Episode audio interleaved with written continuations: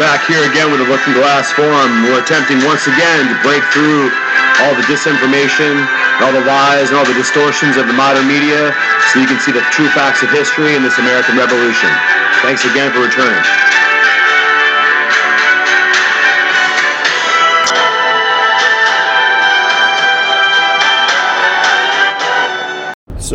Welcome back again here to the, the Looking Glass Forum, and we're doing our level best as normal to bring to you some perhaps controversial and challenging ideas that you haven't heard before, or look at uh, some some subjects that you haven't really perhaps contemplated in their full historical analysis. Let's say.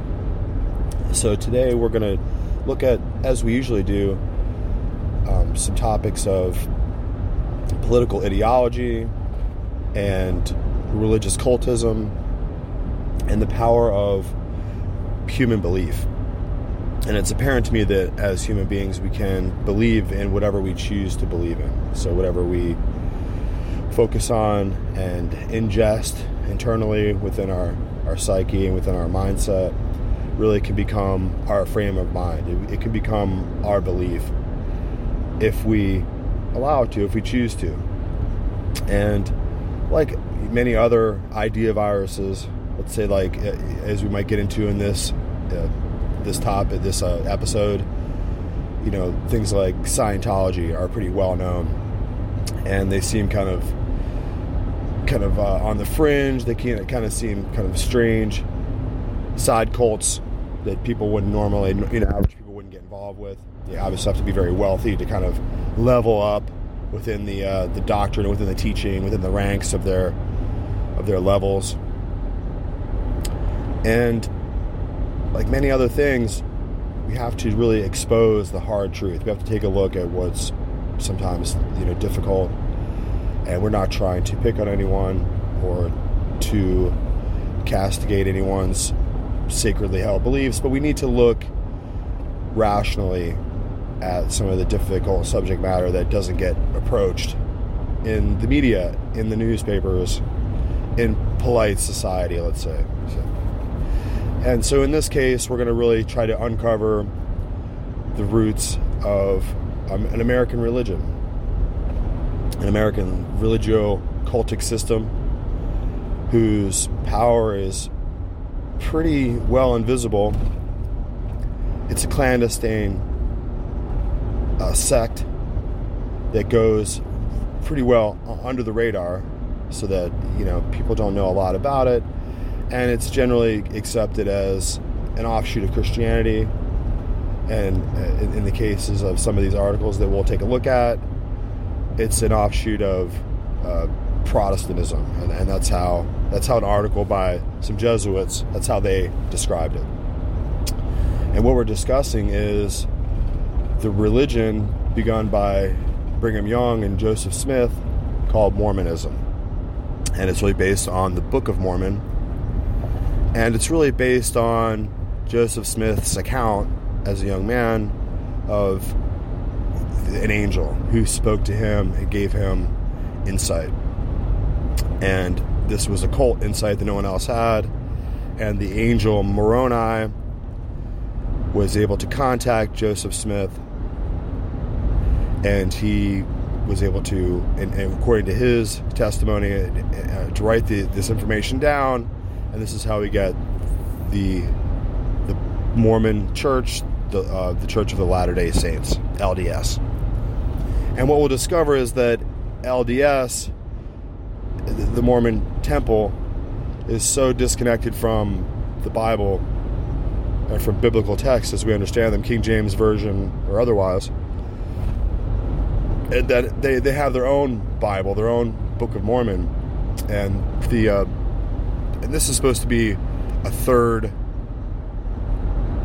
testament. So we have the the the, uh, the new the Old Testament, the New Testament, and then the, the Book of Mormon is supposed to be a modern Latter Day Saints testament of the Bible, and it's supposed to be revealed knowledge, and it's supposed to be kind of like a Bible Part Three and it's it's really a fascinating subject and there's a lot of mormons out there who are positive people. They're good americans.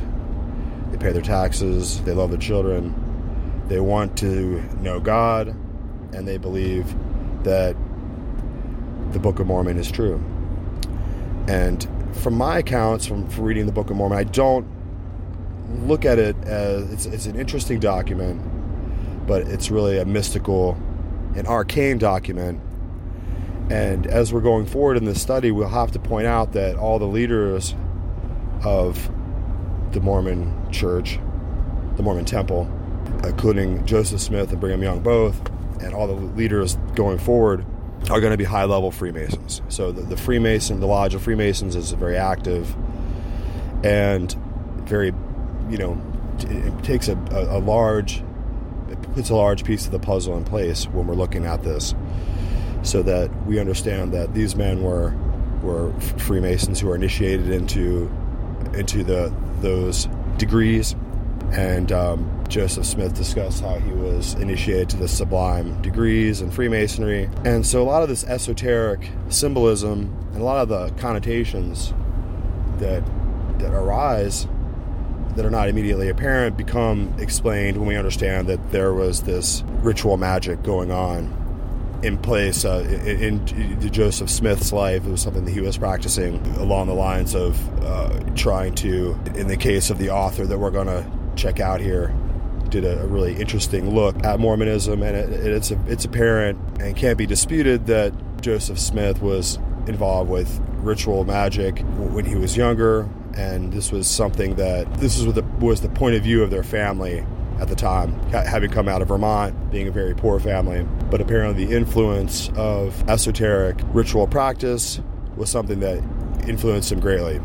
And we have to point out to here that we're getting into a time in American history that's very fascinating because it's going to go into the 1860s, 1850s, 1860s. And right at this time, um, this was a point in American history when we were going to deal with the Civil War. Slavery hadn't been repealed or, or emancipated in the South, and uh, there were a lot of uh, slaves, who, black people, who were trying to flee to the North where they could be free. And also at, at that time in 1833, at Yale, they would establish the Skull and Bones Society which would was something we discussed before. The Order of Skull and Bones 322 would be uh, the senior year student society. So it would sit there as if it was a fraternity, a simple frat club at the college. But it was it was a lot more than that. It was it was imbued with power from the people who who had intention that they would establish a, a political power base and aristocracy within American society, and they would, as they had always done, pass this powerful legacy to their sons, and they would do it from behind the clandestine efforts of the Skull and Bone Society. So that was in place too, right around this time period. So there's a lot of different strange kind of secret society clubs being established.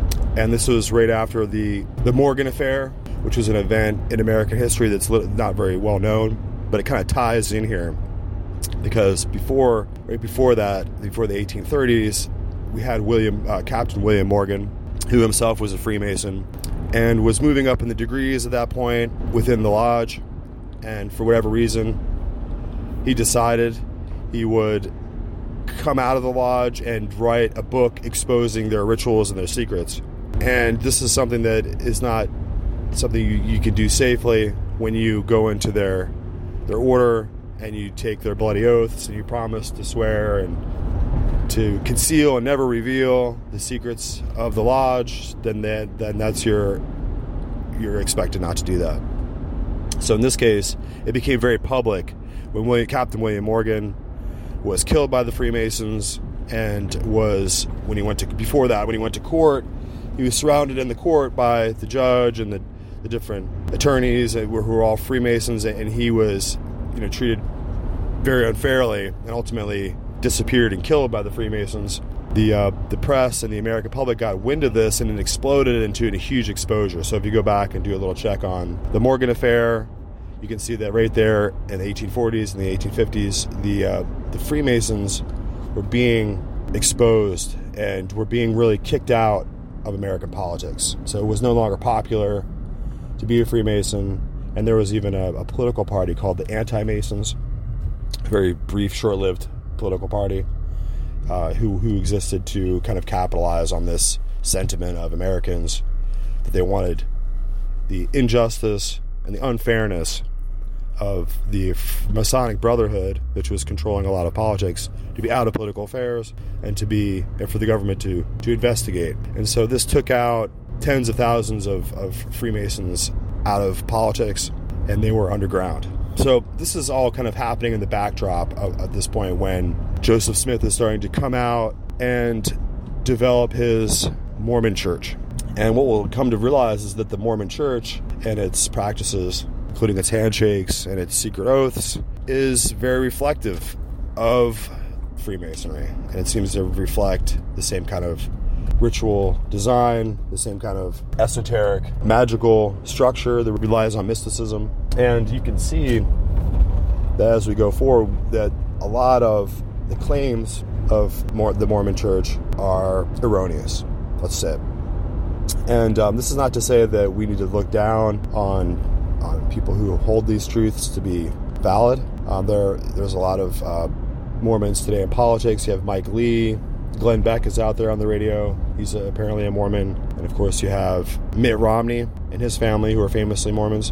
And it might be said that some of the early prophets, and it's important to point that out, that that Mormon Mormonism re- requires a central prophet, and there, there's always a head prophet, always a lead, a lead uh, master of ceremony, if you will, a leader of the, the sect. And this head prophet is the all powerful kind of guru of their of their religious practice. And this prophet has been established was originally Joseph Smith, and then when he was out of the picture, it became Brigham Young, and then there's been this kind of succession of, of prophets.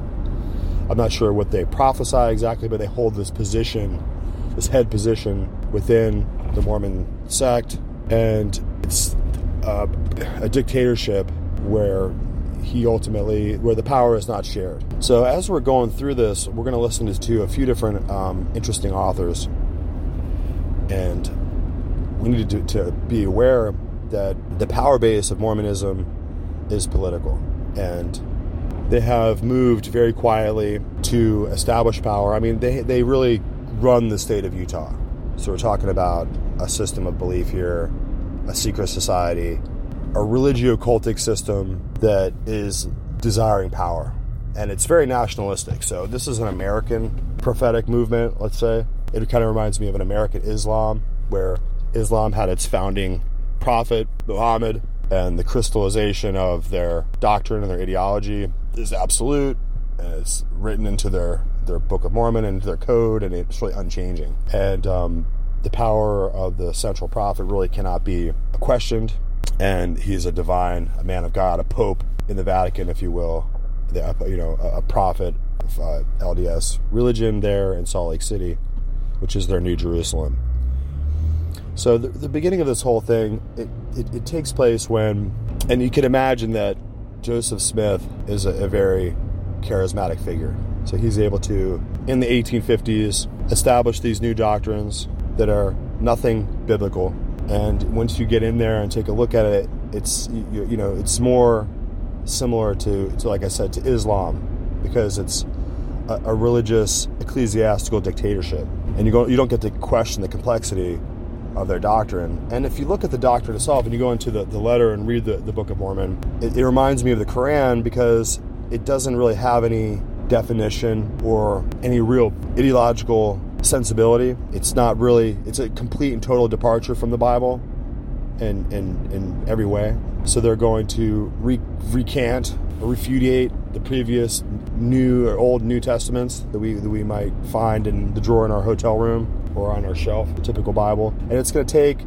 this idea of Jesus Christ and the tribes of Israel and you know the whole thing it's going to just rewrite it on its face and retell an entire different history that no longer requires a need for a Ten Commandments or a Passover covenant or, uh, you know, Jesus Christ to die for your sins on the cross in order to account for the uh, the sins of the world. Those those kind of typical church Bible facts or, or the facets of our, our typical Christian faith are, are, that you might see in America today. They're, they're just not present within the Mormon belief system. So it's a matter of wearing the right clothes. It's a matter of doing what you're told on the right days and to follow through with their plan of you might have the uh, the young men who go around the neighborhood, knock on the doors, do the Bible tracts. There's a system, a program in place that has to be followed, and that's really what it is. There's no there's no free will involved. I'd say. So I find it fascinating. Um, this is a, a, new American Islam, if you will, and it's very powerful, and it's uh, it has a great deal of influence within our culture. It might not be apparent on its face. So I want to begin this, and we're going to be taking a look at Peter Levenda does a book called it's called the uh, the Angel and the Sorcerer. In this book, he points out that Joseph Smith, when he's young, is buying books of sorcery that were popular at the time. Uh, there were accounts of Simon Magus that were recorded by Agrippa, and there some of these books are, are heavily influenced demonology. So they're going to be accounts of the angelic forces, the uh, the angels, and their languages, and their you know the fallen angels, their supposed sorcerer, you know, spells and incantations, and these kind of things. And this is the this is when um, Joseph Smith is a young man, and it's going to just kind of give us a reference point to understand what kind of thinking is going into place here. Like what what is the the root of this? What is the the influence, early influence on these men that they would try to create a religion?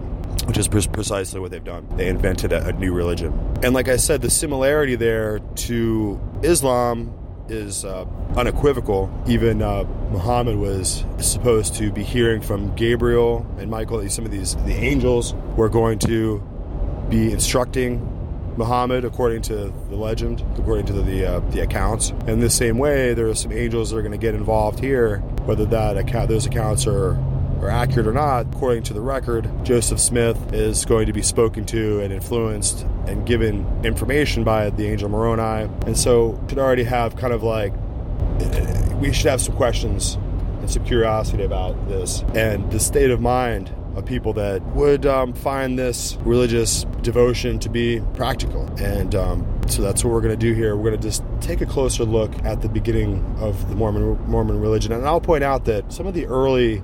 I'll have to go ahead and and we'll we'll we'll look into this as we move forward. I think it was Brigham Young.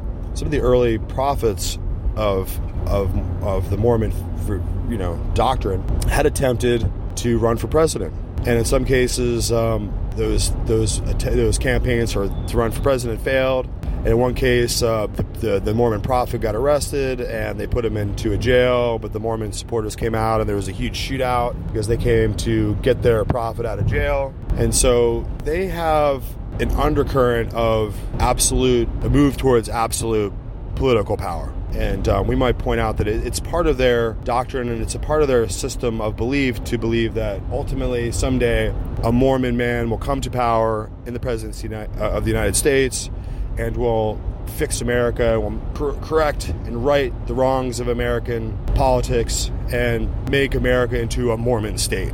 And, and so this furtherance of this thinking becomes apparent if you're if you're a fan of The Handmaid's Tale and you like to watch Hulu and you watch the show The Handmaid's Tale, you have to understand that the theological the theocracy that they're attempting to build, it's being built, it's unspecified with its religious kind of pseudo Bible doctrine and, and everyone having to live like it's a little house in the prairie and the handmaids, you know, have to wear these. It's, it's a dictatorship of religious extremism, but the whole idea is based on Mormonism.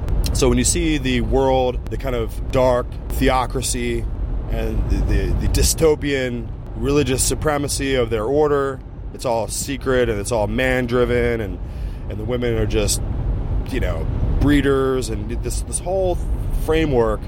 In the beginning, if you watch from the beginning episodes, they have this point where there's some priests and some some um, Muslim clerics are all hung up on a rope on this wall and this indicates that it's not a Roman Catholic order directly that's coming to power, and it's not a your local Presbyterian Bible order that's coming to power, and it's not an Islamic order. It's a Mormon order that's being that's coming to power in Washington D.C. and throughout America in The Handmaid's Tale. So I just wanted to point that out. People, you know, noticed the, the dilemma. They don't come out, they don't specifically say it. I never watched later episodes, but it's very apparent to anyone who has any understanding of these religious doctrines that, that the Mormon sect is interested in taking power.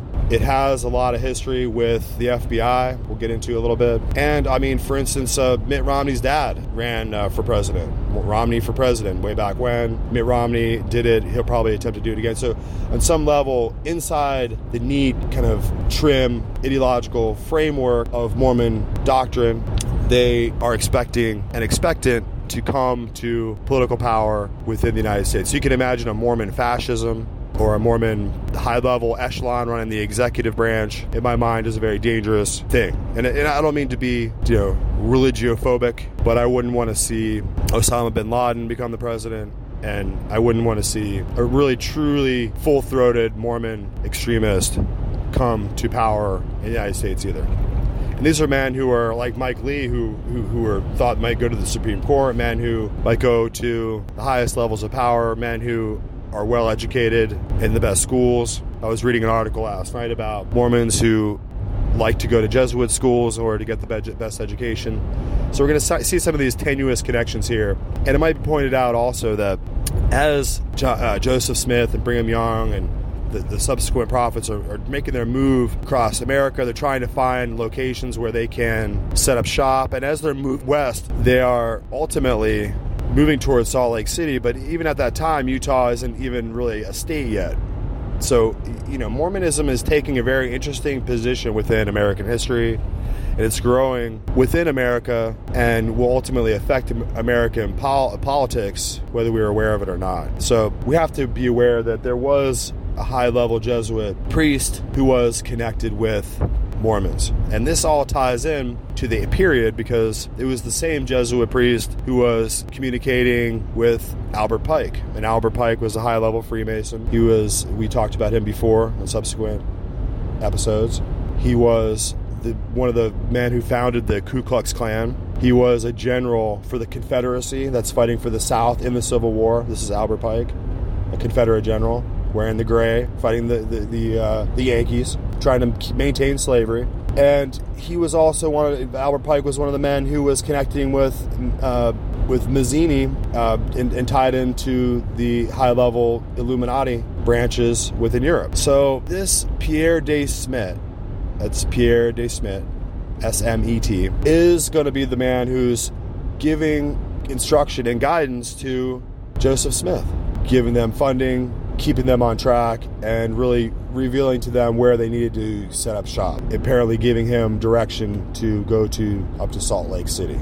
So we're going to see this character, this you know infamous Jesuit priest Pierre de Smet, and we're going to see that his influence over Albert Pike and Joseph Smith is incontrovertible, and it is also ominous. Tells you kind of what is happening. And as we get into this episode, we're going to see how Mormonism is really it might have a different name, but structurally, it's really just high level witchcraft. It's it's it's it's high level ritual witchcraft, and we can see that in the the structure of the temple that's built in Salt Lake City.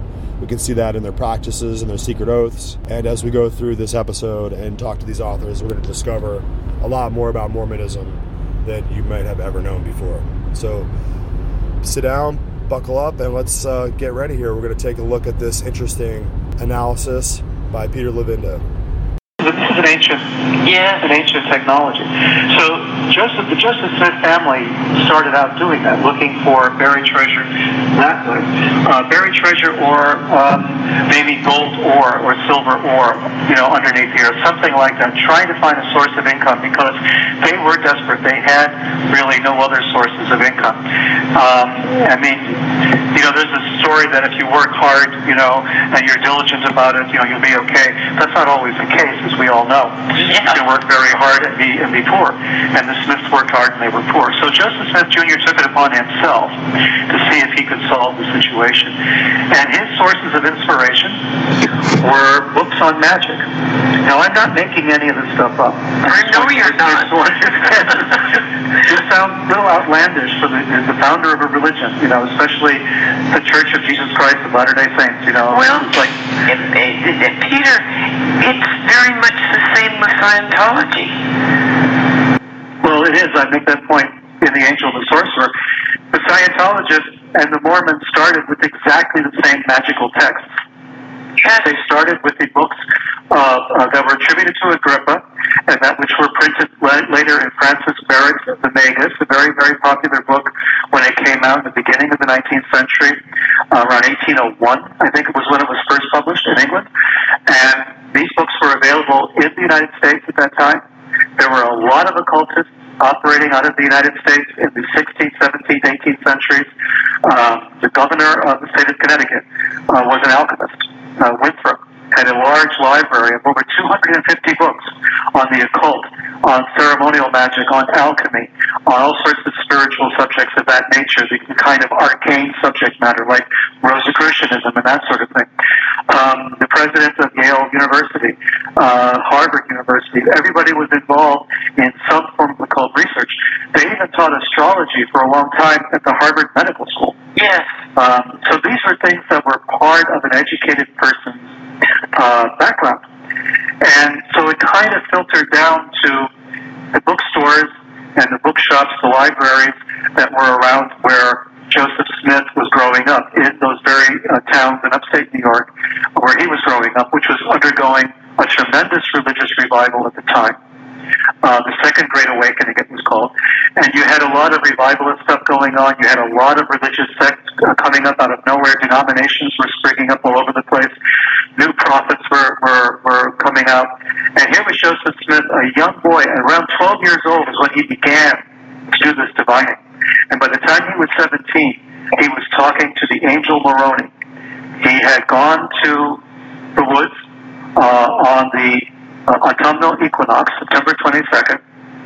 And for the next number of years, he kept going back on year after year after year until he was finally allowed by the angel, according to his story, to take the golden plates that were buried under the earth and transcribe them and actually create the Book of Mormon. This is the story that has been told. The Mormons changed some of the details. Yes. Uh, according to them, Joseph Smith was just this pious kid who was out in the woods praying. You know, an angel appeared to him and gave him the, the golden uh, plates. But in actuality, uh, he was performing works of ceremonial magic. The first reports of what he was doing that were first published show undeniably that he was working uh, rituals of ceremonial magic. These are the same rituals that L. Ron Hubbard and Jack Parsons would later use in the late 1940s and which eventually led to the creation of Scientology. And Hub- uh, JPL. Well, yeah, and the Propulsion Lab, too. yeah. It's the same. It's the same thing. I mean, these two American religions. I, I'm kind of hesitant to call Scientology religion, but they like to call themselves religion, so I'll give them the credit, the benefit of the doubt. But these two churches, let's say, the Church of Scientology and the Church of Jesus Christ of Latter-day Saints, had their origins in pretty much the same ritual magic. The same idea of casting a circle, uh, burning incense, uh, reciting incantations in the middle of the night on a, cer- certain uh, sacred days of the calendar in order to contact spiritual forces.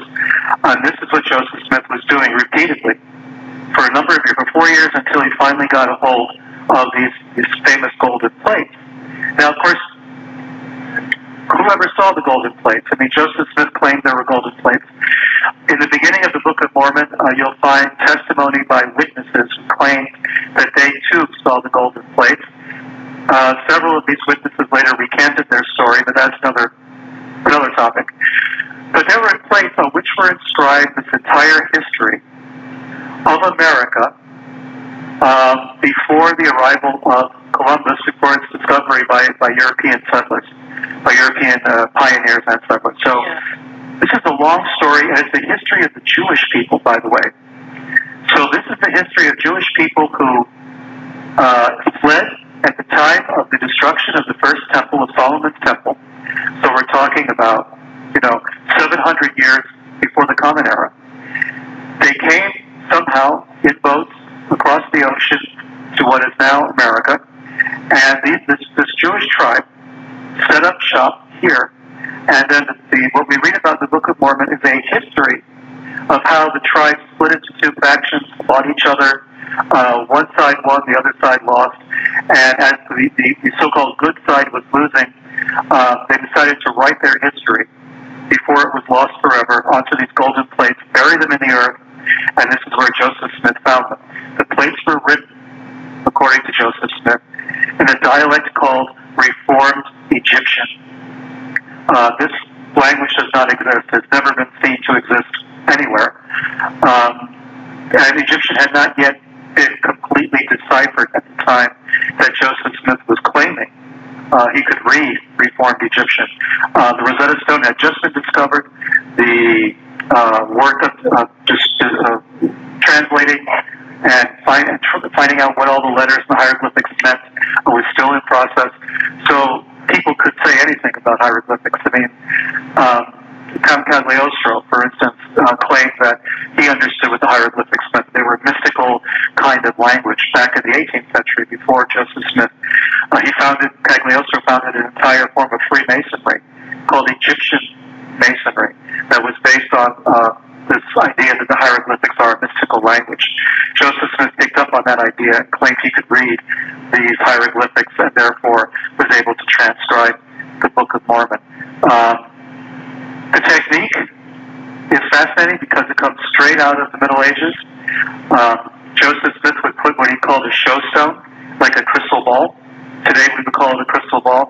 In those days it could just be a rock. Maybe it was quartz. Maybe it was crystal. Maybe it was just a regular rock. Into a hat. Into like a large hat, like a stovepipe hat.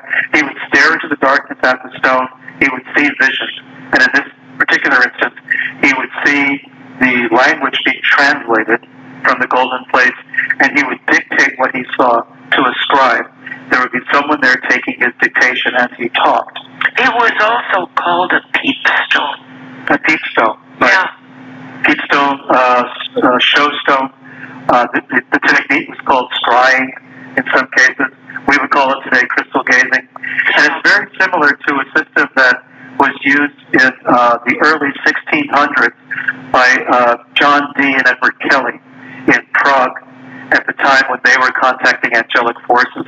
It was a magical system that's been called today Enochian, uh, or uh, the angelic language.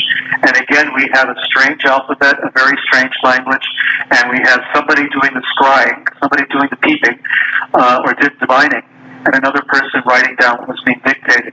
It's almost exactly what was taking place in the early 17th century in Prague by Dee and Kelly, two English magicians. Uh, and Dee was the court astrologer for Queen Elizabeth I. Yes. Very famous man.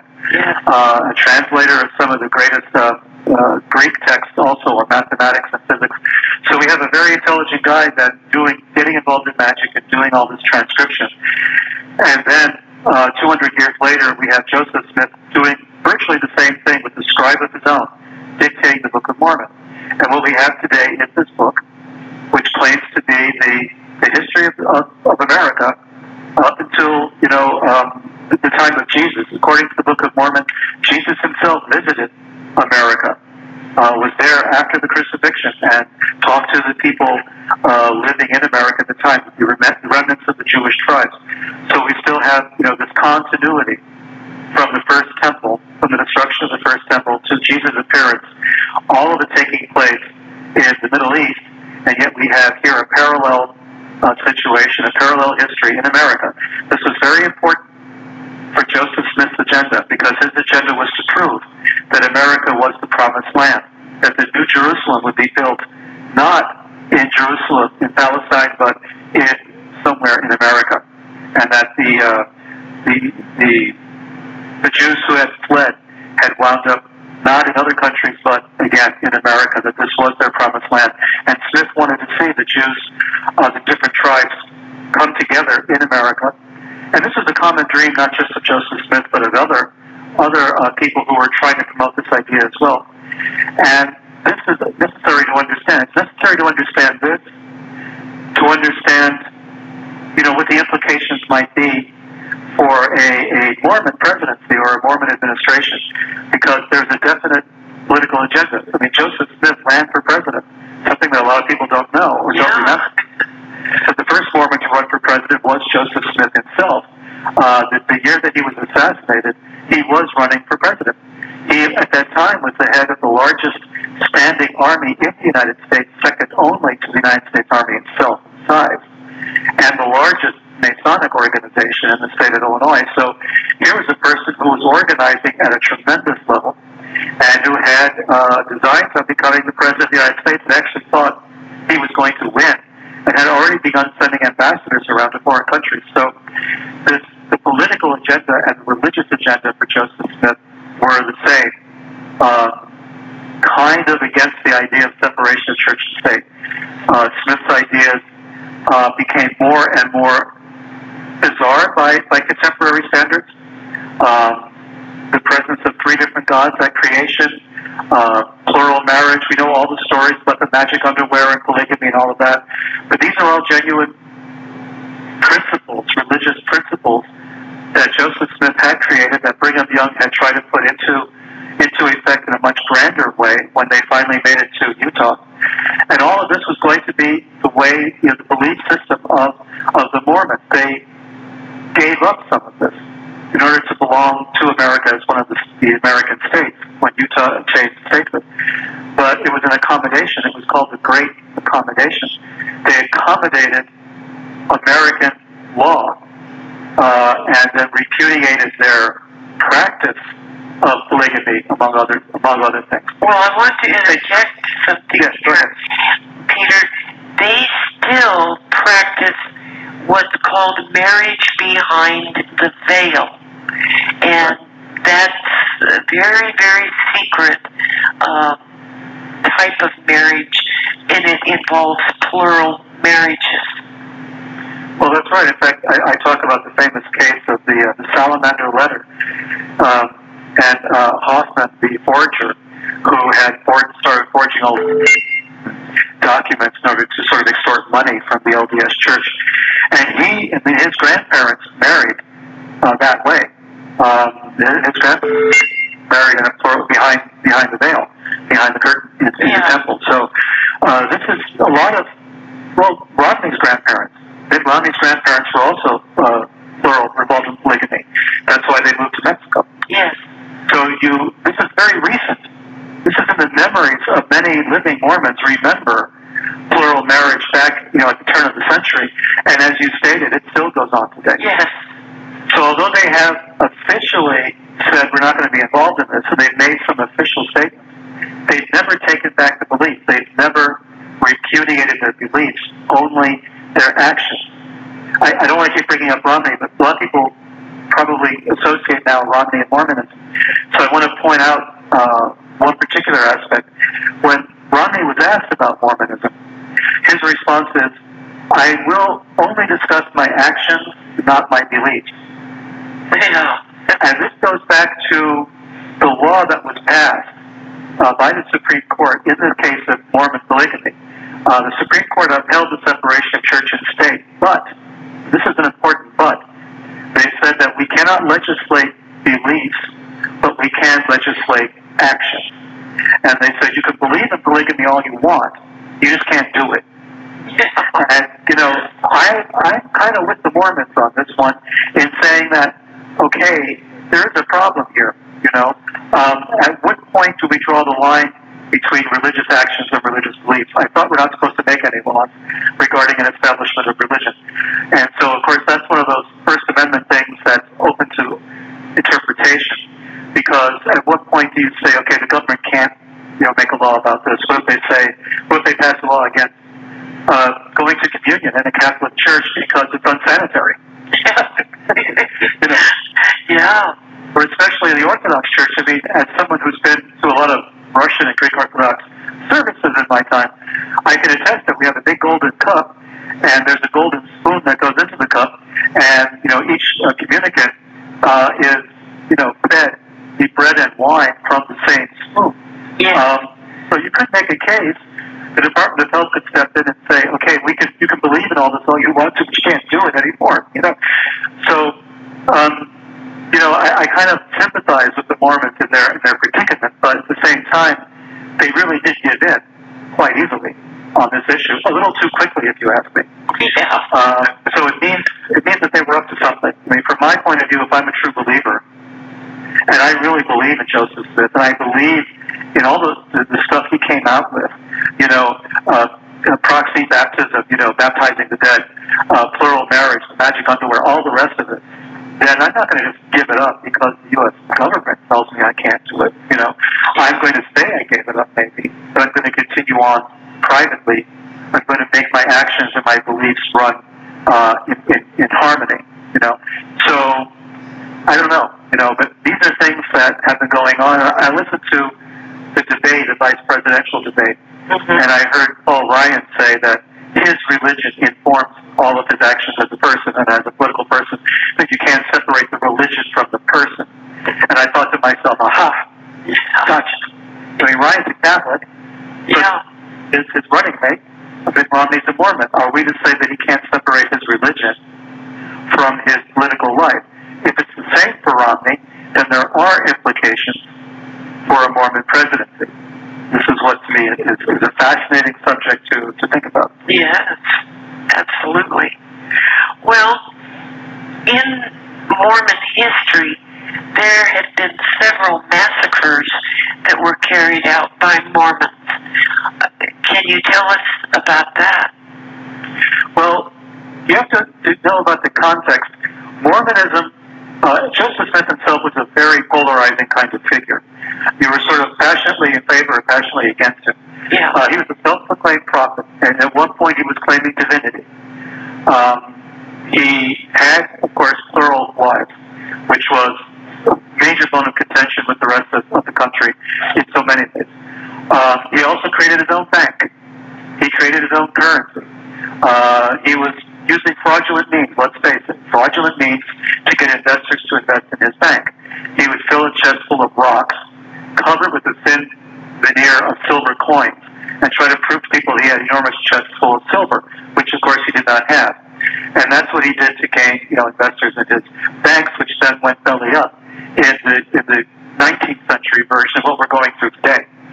So all of this was going on. People were getting passionately involved in the question of Mormonism. They realized that he was not Christian in any mainstream sense of the word. Uh, although Jesus Christ was important in the, the whole story, he was about as important in Mormonism at the time as Jesus is to Islam today. Uh, both religions regard Jesus Christ quite highly, but uh, to Islam, uh, Jesus was merely a prophet, not the Son of God, and Muhammad was the prophet who replaced, basically was the seal of the prophets, the last prophet. Joseph Smith kind of saw his role the same way. He was extending or he was perfecting the system that Jesus had uh, started. So you have a lot of violent tendencies starting to brew uh, in, uh, against the Mormons. They were kind of kicked out of Ohio. They went through Indiana into Illinois. They were getting too powerful in Illinois. Uh, Joseph Smith was getting very autocratic. Uh, he was running for president. He was making a lot of people very nervous. Like I say, he had the largest standing militia in the country, second only to the U.S. Army. This guy was a military and political threat as well as a religious threat. He was arrested for treason uh, regarding actions he had undertaken in Missouri uh, with the groups there, with this uh, Mormon uh, organization there. Uh, people have been killed uh, in Missouri. There have been violent acts between Mormons and non-Mormons there. People have been assassinated. People have been murdered. Um, Joseph Smith was finally arrested uh, for this, and while he was in jail, the jail was uh, attacked, was raided by anti-Mormons. Uh, a gunfight ensued, and Joseph Smith was murdered. He was assassinated uh, the same year that he was running for president. So this then sent a shockwave through the Mormon community. Uh, there was danger of a Mormon uprising against the U.S. government. Uh, the the governor of Illinois was, was really nervous about this and was making sure, trying to do as much as he could to calm that down, but at the same time, he had to make sure his militia was ready to fight. The tension was very tight, and orders had gone out uh, to arrest many of the other Mormon leaders. So Brigham Young, who at that point was sort of the number two man, the golden boy, replacing a series of golden boys uh, in Mormon history up to that point. Uh, Brigham Young, great organizer, uh, decided what he was going to do was he was going to beat the, the federal marshals and escape before they had a chance to arrest them and possibly close them down forever. So he took his people uh, in February, in the dead of winter, and fled from uh, from Illinois across the Mississippi River and started heading into Missouri and then to points west. This was a horrific uh, expedition because everyone was freezing. They had very little in the way of uh, uh, victuals and stuff to to keep them together along the way. They had to stop several times along the way. Uh, people died of exposure. They died of starvation. Um, finally, they make it to Utah, where they set up camp, as we all know, in Salt Lake City, and that was going to become their new headquarters. Well, Salt Lake City in those days was not part of the United States. When Brigham Young actually went there, it was part of Mexico. Uh, this sounds like an outrageous thing people to believe, but Mexican territory went up and included Utah. It included, of course, Arizona, New Mexico, large parts of California, Texas, all the way up into Utah. So Brigham Young thought he was safe there. Uh, the Mexicans weren't really sending up any troops that far. They just claimed the territory. The United States hadn't sent any troops there because they didn't have that territory. And the Mexican-American War hadn't begun yet, so Brigham Young thinks he's pretty safe there. So pioneers now are passing through Utah in covered wagons, the famous Conestoga wagons, going to California. They're on their way west. So it's go west, young man, go west. And so we have a lot of, of uh, wagon trains passing through Utah, uh, sometimes sending up uh, wagons for supplies. They will buy supplies, food, and water and things in, in, in Salt Lake City and then move on. Well, at one point, at a place called Mountain Meadows, uh, one whole wagon train passed through the, the area, and there were rumors that the people who had killed Joseph Smith, who had assassinated him at the jail in Carthage, Illinois, were in that wagon train. And that was all the excuse anyone needed. The Mormons were already a little irritated at the non-Mormons passing through using their territory. Although they were fine, you know, as far as selling them stuff was concerned, they realized that they were considered uh, sort of alien creatures by the rest of, of, of the American people, and there was a lot of tension between them and between the others. Uh, and this just erupted. Brigham Young was still alive; he was still running the Church of Jesus Christ of Latter Day Saints. He, um, the, the details are a little murky, but what we do know for sure is that a contingent of Mormon raiders, like a militia group, accompanied by certain members of the Native American population, then went and attacked the wagon train. Uh, as is usual, the trains went into a circle, like you see in the movies. They tried to defend themselves, and it was working for a while. There was a kind of a standoff, and success was not happening. So what what was important was the Mormons that uh, tried to pretend that they were coming to the rescue of the wagon train. So the militia came in, you know, like the cavalry in the movies. They show up at the wagon train saying, "Listen, the this is we're surrounded by you know Indian territory. It's very dangerous. We're gonna we're gonna save you. We're gonna rescue you and bring you back to Salt Lake City. Don't worry about it." What happened was they separated the men from the women and children. They took the men a little way away from the wagon train and massacred them, killed them, every single one. Yeah. Then the women and children were taken out. And with the exception of the very, very young, who would not be good witnesses, the other women and the women, all the women, and the older children were also massacred, were also killed, and their bodies left there. And the bodies were left there for years. They were eventually found later and buried by a commission that was investigating the crimes. Was that was that called the Meadow Mountain Massacre? Mountain Meadows Massacre, yes. Yeah. Oh boy. Oh. We know now that Brigham Young was aware of this before it happened. He did not say, go out and kill all those people. He basically did a sort of mafia Don thing, you know, will no one remove this thorn from my soul, you know, um, the sort of uh, Nixon-esque, you know, boy, I wish somebody would do something about those guys, you know, that kind of thing. Basically giving the, the word to go and do something without actually saying it. Uh, a lot of the so-called Indians who showed up for the initial attack were not Native Americans at all. They were Mormons dressed as Indians to make it seem like it was an Indian attack. Because even the Native Americans at one point said, you know, we didn't sign on for this. Uh, you said we could plunder and rob the wagon train. You didn't say anything about killing people. So the Native Americans themselves gave up and said, no, we're going home. So it left it up to the Mormons themselves to finish the job, and that's why they showed up as rescuers and instead slaughtered them. Um, this was a, a major blight on the history of Mormonism, but it goes to show the degree of tension that existed between the United States and the Mormons who consider themselves no longer in the United States. Brigham Young wrote a letter to the President of the United States saying, you know, we love the United States, we appreciate it, you know, we think the Constitution is great and all of that, but we got to get out because, you know, it's just not home for us. You know, we can't exist in this country. And that's why they went to Utah. And then eventually, they were surrounded. The Mexican-American War had taken place. The Mexicans lost a great deal of territory. They lost what we now know as Texas, California, New Mexico, Arizona, and all the way up to Utah. They lost all of that territory. The U.S. took it. So now the Mormons were in a bind. They either had to keep going, but there was nowhere to go because California was now part of U.S. territory. All those lands to the westward, the Mormons were basically landlocked. There was really nowhere, no promised land for them to go.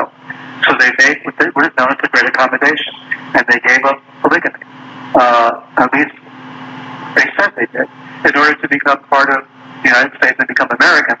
And they went through this major sea change around the beginning of the 20th century in which they tried to portray themselves as more mainstream Christians than they really are.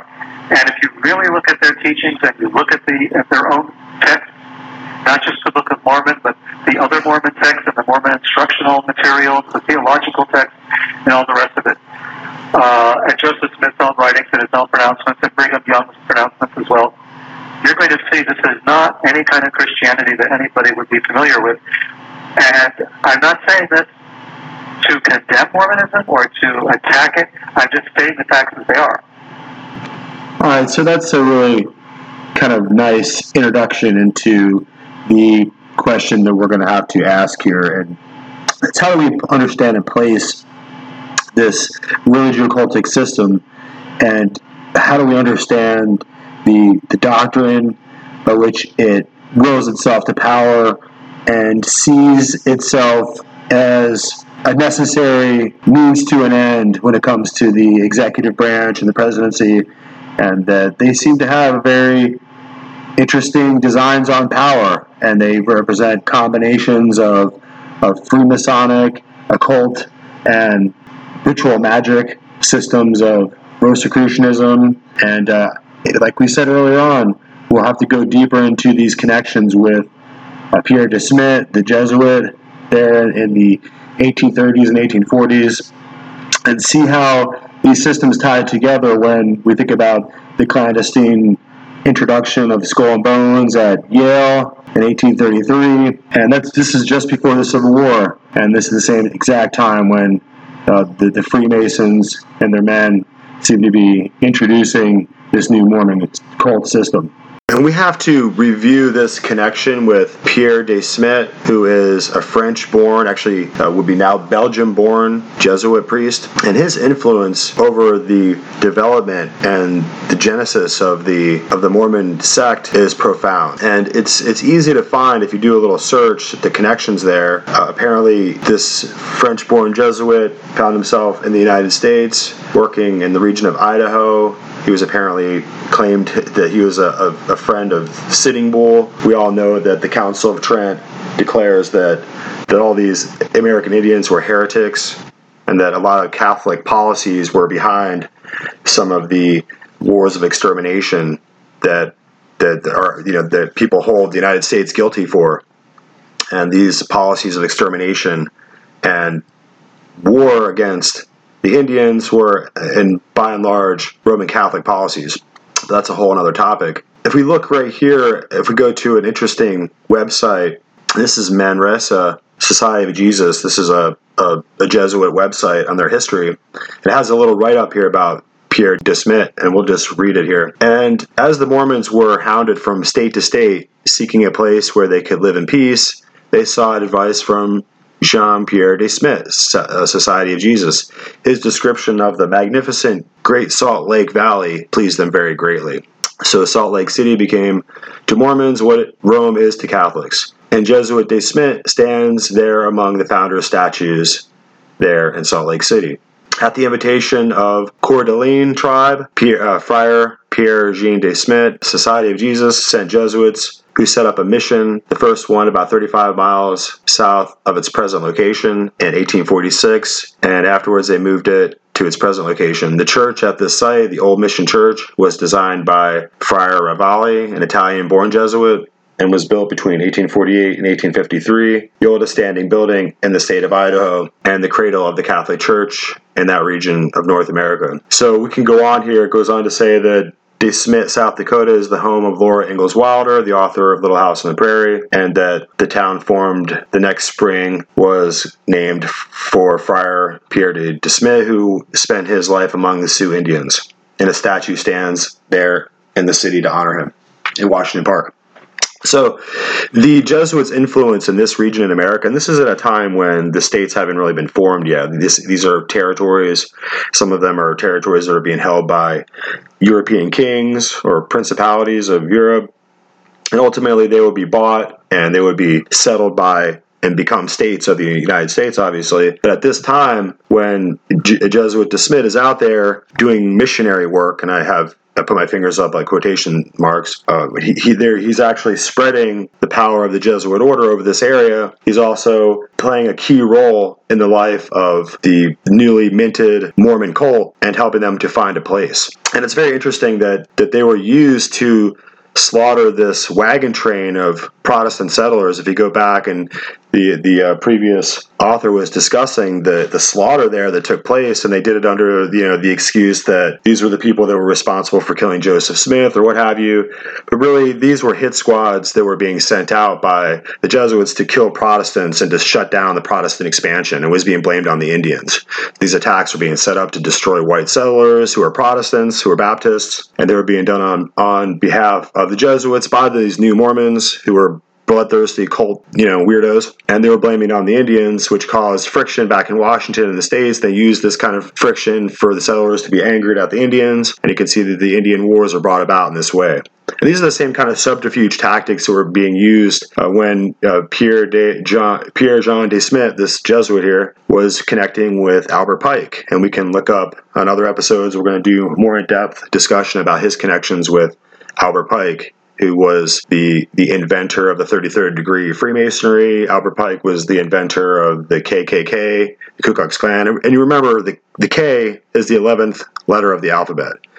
So if you count up the 11th letter of the alphabet, it's K. If you have a K, K, and a K, it's really 11, 11, 11. And it's just really gematria for 33. So it doesn't take a rocket scientist to figure out that the KKK is really controlled by the 33rd degree of Freemasonry. It's really just a, a, boys' club, right? Just, you know, the White Knights of the Klan. It's just another extension of the power of the, the, Freemasons. And it was used to create racial problems, you know, at this at this period in, in, American history. And that's what the Jesuits are good at. And so Pierre Jean de Smet is being honored all over Belgium as a great priest and a great missionary spreading the Christian religion. But really, he's he's really part of, of a warring phalanx of an army unit. That's what a Jesuit is. He is really a soldier in a unit, and he's there to create chaos across the United States. And we're really tying this this era together with Pierre Jean de Smet, this the uh, and we're tying it together with the emergence of the Skull and Bones Order at Yale and the power of Albert Pike uh, in creating the Palladium Rite and the high orders of, the, of Freemasonry, and also with literally bringing about a new religious cult system in Mormonism. And we call it kind of the American Islam because they have their prophet and their lead prophet. Like Islam has their, their prophet, and they have to follow their prophet, and and they have to fight. And even if it means killing and shooting and creating an army, I think that the Mormons, you know, represent the largest standing army or militia within the United States right now. And so we have to really discover what is the truth behind Mormonism. It's very secret. There's a lot of like really nice, you know, information on the internet, but it's really surface information. But when you get down into the, you know, joining it into the, the nuts and bolts of it, you find out that it's really just another extension of the power of Freemasonry and the power of the Orders of Knights, which really is a fraternity. It's going to be male only. The women are just, you know, you're supposed to have multiple wives, so the women are just sex objects. They're really not playing a very interesting part in the religion of Mormonism at all. And it's the same thing with Islam. Women are just secondary. They're really just not really that important. So as we go forward here with this discussion, I found it was interesting too that discussing the William Morgan affair, which goes back to the, birth of the anti-Mason party. This is going to be in the 1850s. At this time, William Morgan was a, a Freemason, and he decided that he found that it was uh, not what they had promised. It wasn't a Christian or biblical system, and he set out to write a book exposing the secrets and the, the symbols of Freemasonry. And they uh, they really ultimately killed him and ran him through court, and and um, it, it was an exposure of the power of Freemasonry in the courts and in government, so that if you weren't a Freemason, you really didn't have any power, you didn't have any defense and ultimately the William Morgan affair, when he ended up becoming, you know, disappeared and killed, the people in America were incensed and enraged over the power of Freemasonry as a secret society over uh, American institutions and over within churches and within government and they or, they organized um, a rally to push Masonry and Freemasons out of government, and this started the anti-Mason party. Like I said, this is in the late 1800s. So during this time, can have the Civil War, you can have the the birth of the Ku Klux Klan, you're going to have the uh, the the rise of Skull and Bones at in 1833 at Yale. You can have the birth of Mason or Freemasons. Uh, I'm sorry, of uh, Mormonism, and they're kind of like radical anti-government sect that they kind of they kind of started as almost like it reminds me kind of like how communism began. And they have a very strange, almost indecipherable religious doctrine, and it goes to the power of people's ability just to believe anything they just sit and decide that they're going to imbibe themselves, where they're going to ingest into their mind. They're just going to read and just believe whatever they're told. So the power of people to be to be subsumed and to, fall into the sway of ideological propaganda and idea viruses that are really cults is, is just incalculable. So at this point, William Morgan's wife, after he's been done away with by the Freemasons, is going to be married into uh, Brigham Young and Joseph Smith's wives, and he's going to become one of their one of their you know stable of, of wives. That and, and it's just all very bizarre that how she ended up um, being moved from a a, a, a, Freemason's wife over into the Mormon sect, and they just kind of did away with her, and must have been a terrible fate. So as we go into this, we're going to listen to another interesting uh, fellow, William uh, Schnoebelen, and he has a very interesting point of view from b- being in the inside, having experience with Freemasonry and Mormonism both, both, he has a very interesting inside perspective. So we're going to listen to this, and you can watch this full video. It's called "The Temple of Doom" um, by William Schnoebelen, and there's a video um, on YouTube that you can check out. I do have a lot more to discuss because I need to really tie together these different interesting, seemingly seemingly loose ends, and they're really going to come together ultimately into one network, and one kind of picture is going to emerge, and that's really the the subtle and clandestine power of, of Europe, and ultimately the high priest of Europe from Italy there in Rome, the Pope, and his men, the, the Jesuit order, who are there to make sure that the Pope's power is always growing and it's never waning, that all human creatures are subjected to his permanent, absolute, earthly, and uh, heavenly temporal powers that he claims to have over all the world. Since he claims to be the vicar of Christ, then all human creatures should be subjected to him, and that's what the Jesuit order exists for. They exist to make sure that the knights, the papal knights, are acting in concordance with their wishes, and they the Jesuits exist to make sure that that the uh, Counter Reformation continues and that the Protestant Reformation is destroyed off the face of the earth. So we can't have anybody giving away the secrets of Freemasonry.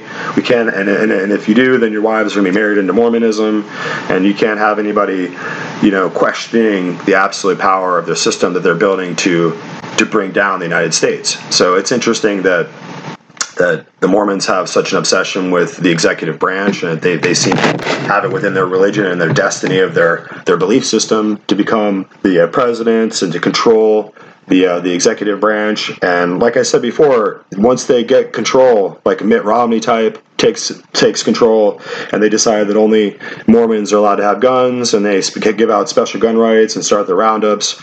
Uh, you'll see that the the Handmaid's Tale is really going to come to life in, in truth. So, so we'll get back to discuss this some more. But really, uh, in this episode, we needed to do the groundwork and just get the framework of our understanding about these different cult systems and what they're all about, and so we can see how they tie together.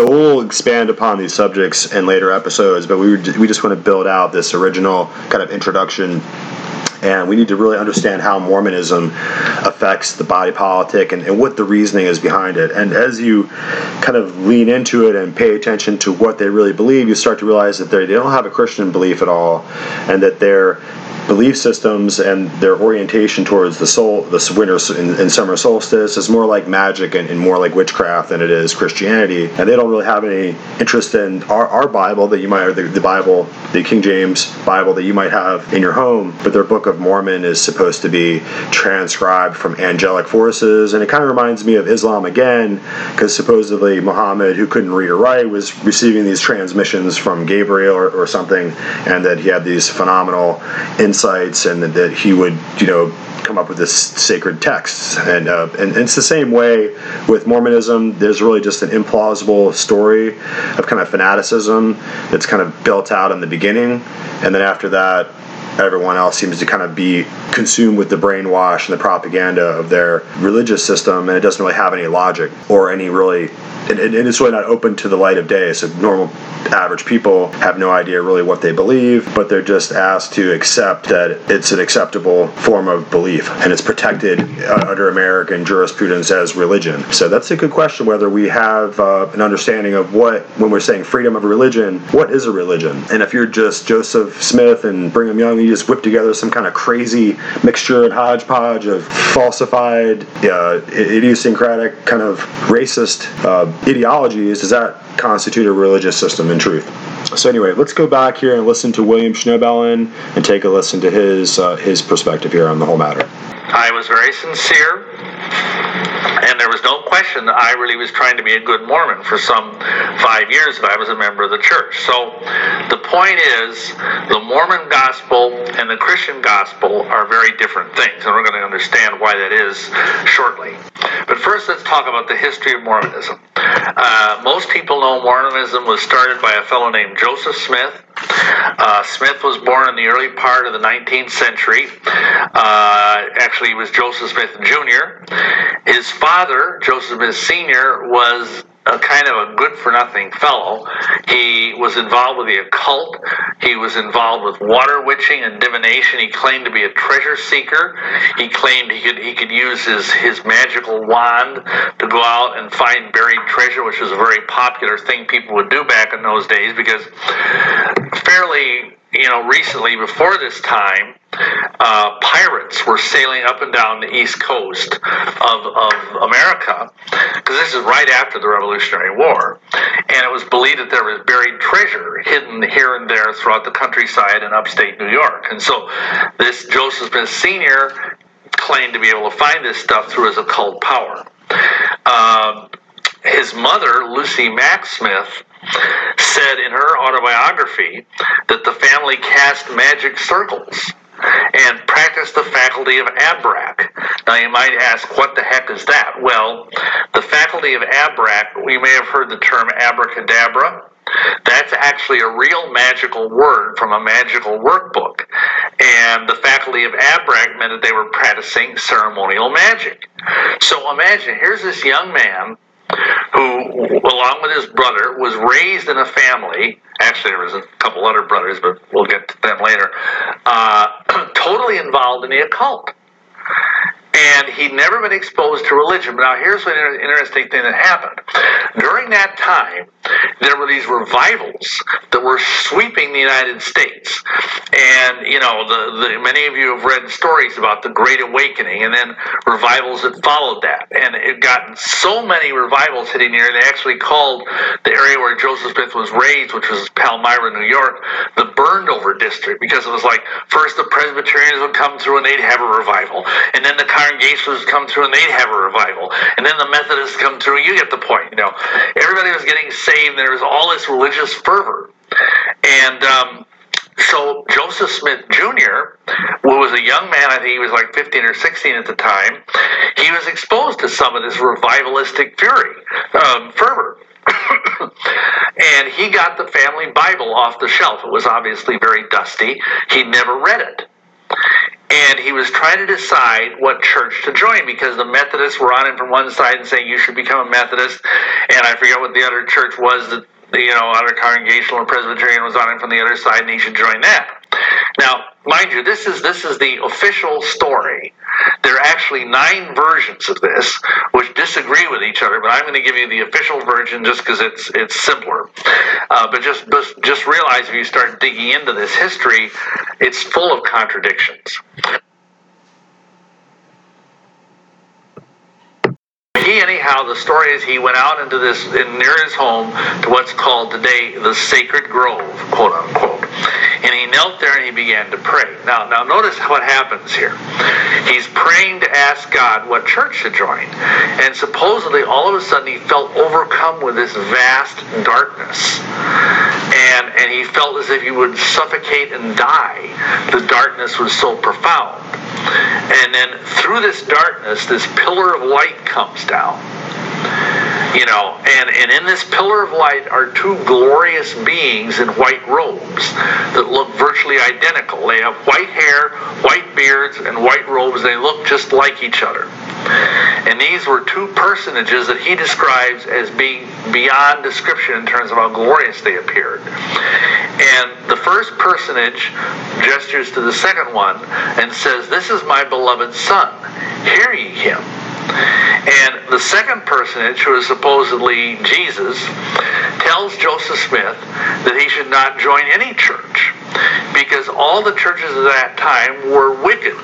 And, you know, basically he said they had a form of godliness, but they denied the power thereof. And if they, you know, were teaching for commandments and doctrines of men rather than his commandments. And instead, he should go and wait further instructions. And Jesus supposedly also said that all churches currently active in America or anywhere for that matter were, excuse me, an abomination in his sight. So, whoa, that would be a pretty heavy message. And so, what does Joseph Smith do? Well, paradoxically, he goes back, and within two weeks after he supposedly had that vision, he joins the Methodist Church. It's like, you know, because I mean, if I had something like that happen, I don't think I'd run right out and do exactly the opposite of what the vision told me to do. But he did, and he was in that church for a few weeks. But you know what? The Methodists kicked him out. You know why they kicked him out? Because he was an occultist and a glass looker. Now, what's a glass looker? Well, that's an old fashioned word for a scryer. And you probably don't know what that is either because that's a technical word in the occult. A scryer is someone who has a crystal ball, and he looks in the crystal ball and he finds stuff. And Joseph like his father, claimed to be able to find buried treasure by looking in a crystal ball. And of course, no self respecting Methodist would stand for that kind of behavior. So they threw him out. Well, to make a long story short, he was visited later in his bedroom by this glorious being who claimed to be the angel Moroni. now, I know if you've read the Bible, you've never heard of the angel Moroni, but that's okay. He's not in the Bible. Moroni is actually a, a dead prophet from the New World, according to Mormonism. He, he lived on the American continent some 1,200 years before this date, which was in the 1820s. And uh, supposedly, he told Joseph Smith that there was this book that told the history of Christian civilization in pre-Columbian America. And that every year Joseph would go to this site and the angel would see if he was worthy. And after three years, finally, and again, I'm giving you the official version. There's a lot of, of very sinister stuff that we won't have time to get into here about this. Uh, but interestingly enough, every year this the anniversary of this visitation was on a witch holiday, September 21st, which is the equinox. And the third year finally, on top of a hill somewhat near his home, he was allowed to dig up this book. And what it was, it was a box containing golden plates. And every plate was solid gold. And then supposedly they were held together by these we kind of wire-like things. And they were written in some unknown language. And so he was allowed to take the plates and he was given a mission to translate these plates from later on we learned that they were written in reformed egyptian don't ask me what reformed egyptian is because nobody knows but anyway so he brings these plates back and um, starts translating them and, the, the, the, just to be very brief because um, this is a very involved thing. The Book of Mormon, which is what these plates came to be known as, covers a period supposedly from 2247 BC to 421 AD. And the, story is basically that during the time of Jeremiah the prophet, when Israel was sliding into apostasy, that this family of righteous um, Jews, headed by a guy named Lehi, uh, was told by God to leave Jerusalem and sail across the Pacific Ocean to a new world. And so this family does it. And they, they go across the Atlantic, uh, the Pacific Ocean and land somewhere, we don't exactly know where, in the New World, probably in either Central or South America, and they set up a civilization there. And this guy had two main two main sons, Nephi and Laman. And Nephi is a good guy, and Laman is a bad guy. He's like kind of the, the Cain, if you will, of the family, the black sheep. And his descendants come to be known as Lamanites, and Nephites, Nephi's descendants are, of course, known as Nephites. And, and so the Lamanites gradually become more and more wicked, and, and eventually, now this is important, they are cursed with a dark skin for their for their unrighteousness, and they become the American Indians. That's the, the Mormon explanation of where the Native Americans came from, is that they are this they are Lamanites, and they uh, they are cursed with that dark skin because of the fact that they uh, they were wicked. The Nephites, however, are described in the Book of Mormon as being white and delightsome because they were good and they were righteous. So anyhow, there's these various battles that go back and forth, and I'll tell you, the I mean, the Book of Mormon. I actually I need a medal from somebody because I actually read the Book of Mormon through five times, and it's not for nothing that Mark Twain described the Book of Mormon as chloroform in print. It is very, very seriously boring. In fact, believe it or not, one of the books, because just like, you know, the Bible has books in it, you know, the book of Esther, the book of Ruth, the book of Jeremiah, whatever. The Book of Mormon also has books in it. And one of the later books in the Book of Mormon is called the Book of Ether. Yeah, it's really called Ether. And Mark Twain said he read the Book of Ether and it put him to sleep. So it's a very boring and complicated book. In fact, somebody said that Joseph Smith, when he put the book together, he must have thought he was getting paid by the word because it's very wordy, it's it's very verbose, and it, it just anyway, it's not an easy book to read. But to very try to synthesize it together, after the coming of Christ in Jerusalem and you know Bethlehem and all that, they um, what happens is when Christ is crucified over in the Holy Land, in the New World, these cataclysmic events take place. There's earthquakes, there's signs in the heavens, and then after Jesus over in Jerusalem raises from the dead, he appears in the sky over the New World.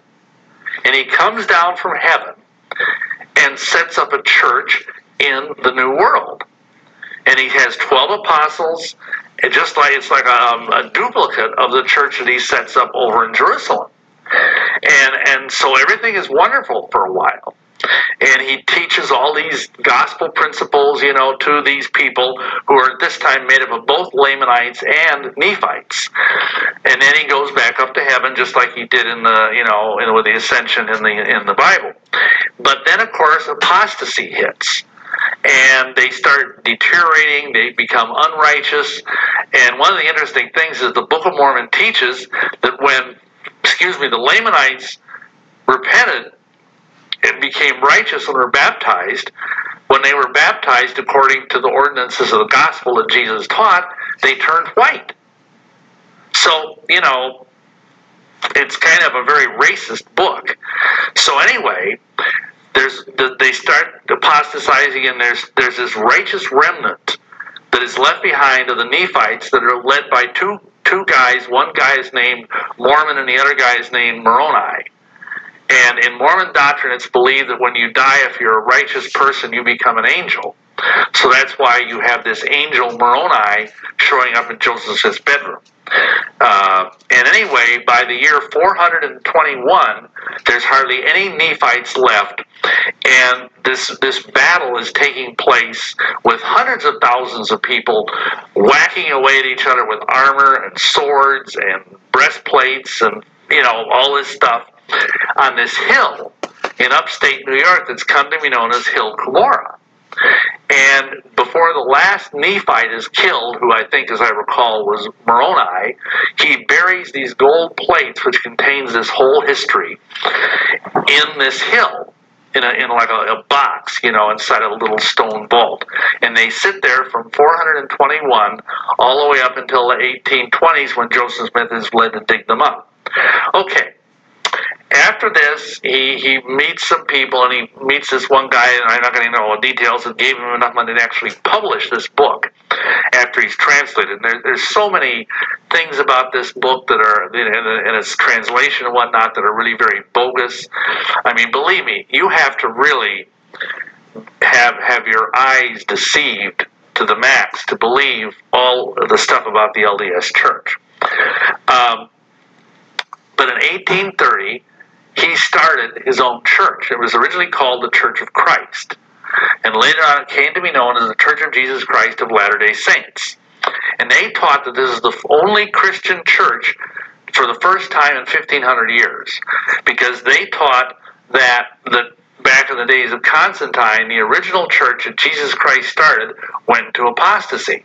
And so, from the period of around 300, excuse me, all the way up until 1830, there was no church anywhere on the face of the earth. And that's kind of bizarre when you think about it. And then Joseph Smith restored this gospel.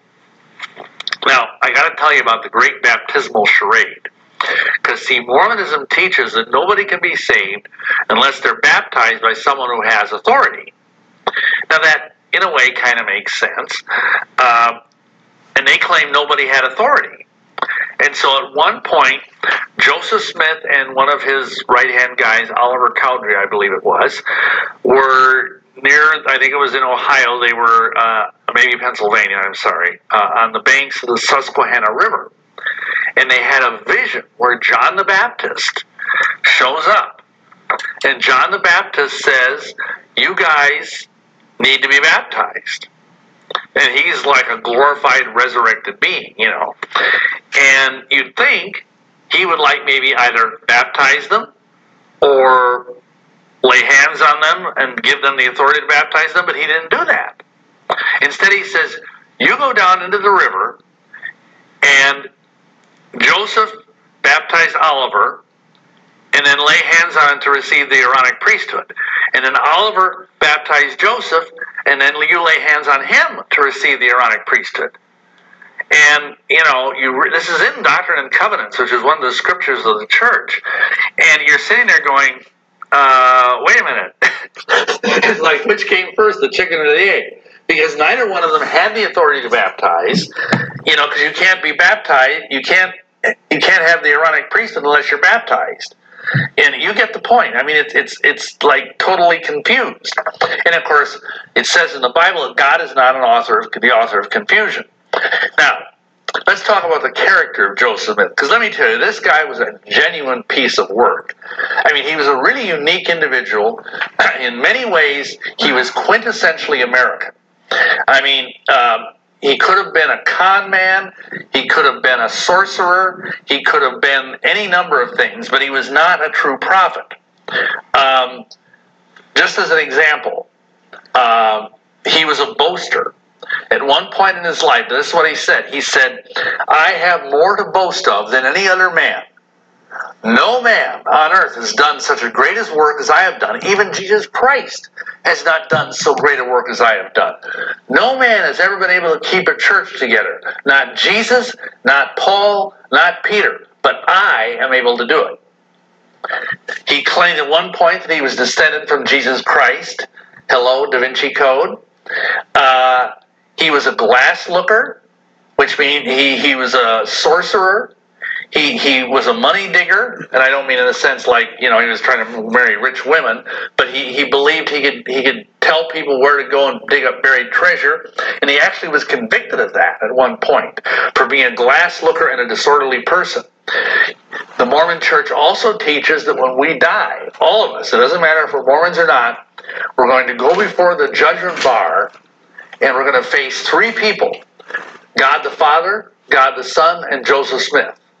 And he is going to be one of our three judges. And I already mentioned he was a Methodist before they kicked him out. He also joined the Freemasons. We're going to talk more about that later. And he also, by revelation, married many other men's wives. He was an, a serial adulterer. At the time of his death, he had 27 wives that we know of, and many of them were actually married to other men. Uh, and interestingly enough, nowadays, for example, uh, a couple of years ago, this talk was given in 2010. Uh, we had this FLDS church thing coming out, the uh, fundamentalist Latter day Saint church that uh, was accused of, of trafficking and polygamy and, and underage girls being taken across state lines to be married to old guys and, and all this kind of ungodly stuff. And of course, the Utah Mormons are saying, we have nothing to do with this. This is nothing like our church. Our church is good. We don't teach this kind of stuff. The funny thing is, is that for we'll talk more about this later, but just I'll throw this one little nugget at you right now. Joseph Smith got this revelation about plural marriage, and the first woman that God supposedly told him to marry was a young girl who was living in his home. Her name was Fanny Alger, and she was either 15 or 16 years old. So this whole thing about the Mormons being so self-righteous that oh no, we don't we don't marry underage girls. Well, their founding prophet did, and that's a matter of record. He also died an occultist, and we'll talk about that a little bit later. So Joseph Smith, his first plural wife was a 15-year-old girl, and that is a matter of public record. Okay, uh, moving along because there's there's a lot of stuff we can kind of glide over here and uh, they went from Kirtland, Ohio, where they built their first temple. Uh, they were run out of Kirtland, Ohio. They went to Missouri, where Joseph Smith taught that that was actually the Garden of Eden, was in uh, near Missouri, Independence, Missouri.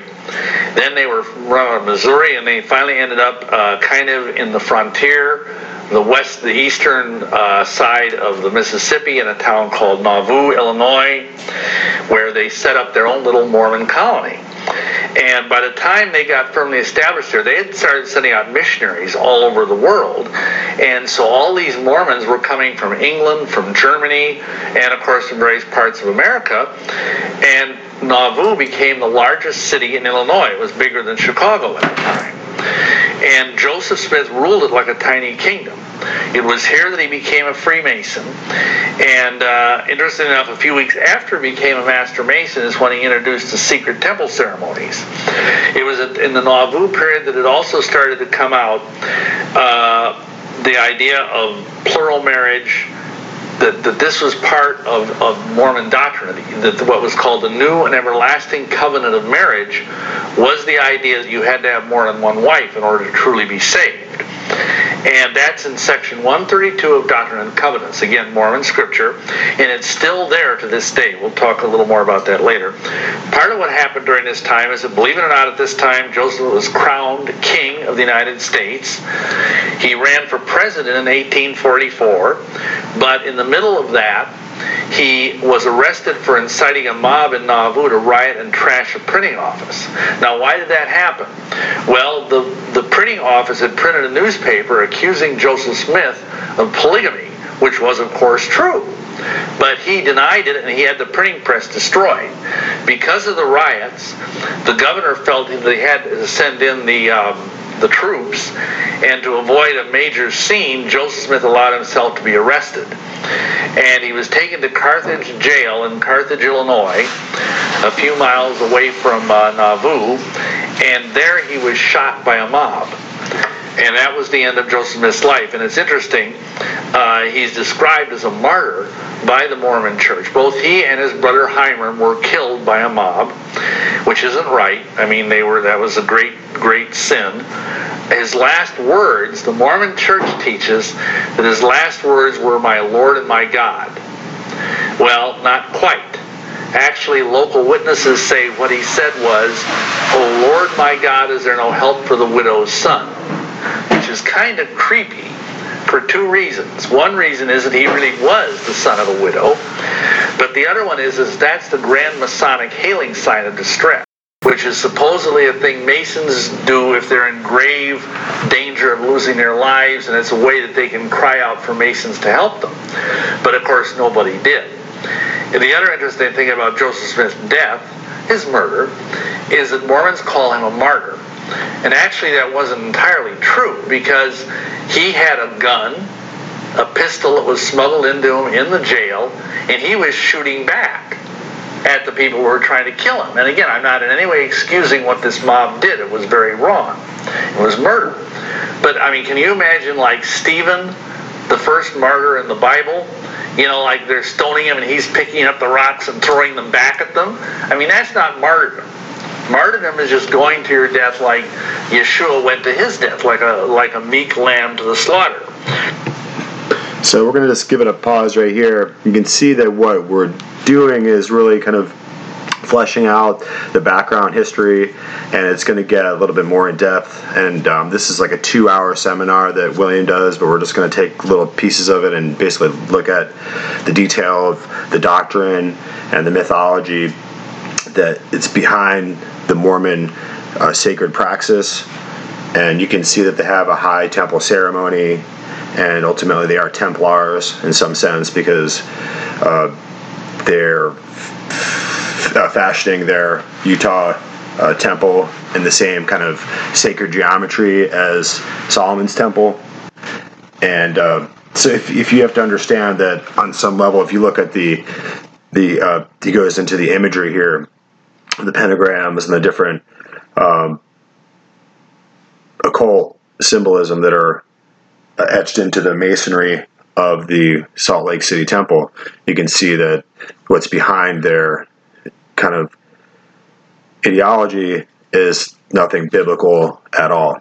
But ultimately, they they did what they did uh, in the past with Islam. They really forged this kind of strain of cultism in in, place, and they kind of developed it um, through the power of their personality and through the, the, the Freemasons in the area, and basically uh, getting a rabble of useful idiots to forge this kind of history.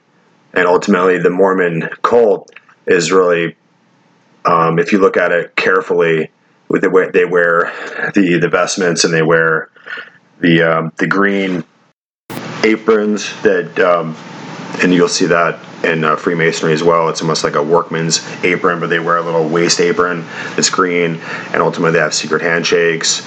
And so ultimately, Mormonism and this whole pseudo ritualism surrounding the angel of Moroni was just all complete horseshit. And for some reason, a lot of these people across America, they really genuinely and with heartfelt, serious, um, their utmost belief, they believe that, that these these books are really true and sincere and accurate forms of religion. They're true religion. So ultimately, they have the the the, uh, the gnosis. They have the secret knowledge that no one else has, and they're informed, while the rest of the world is in ignorance. So it's the same thing you'll see with other religio-cultic doctrines as well.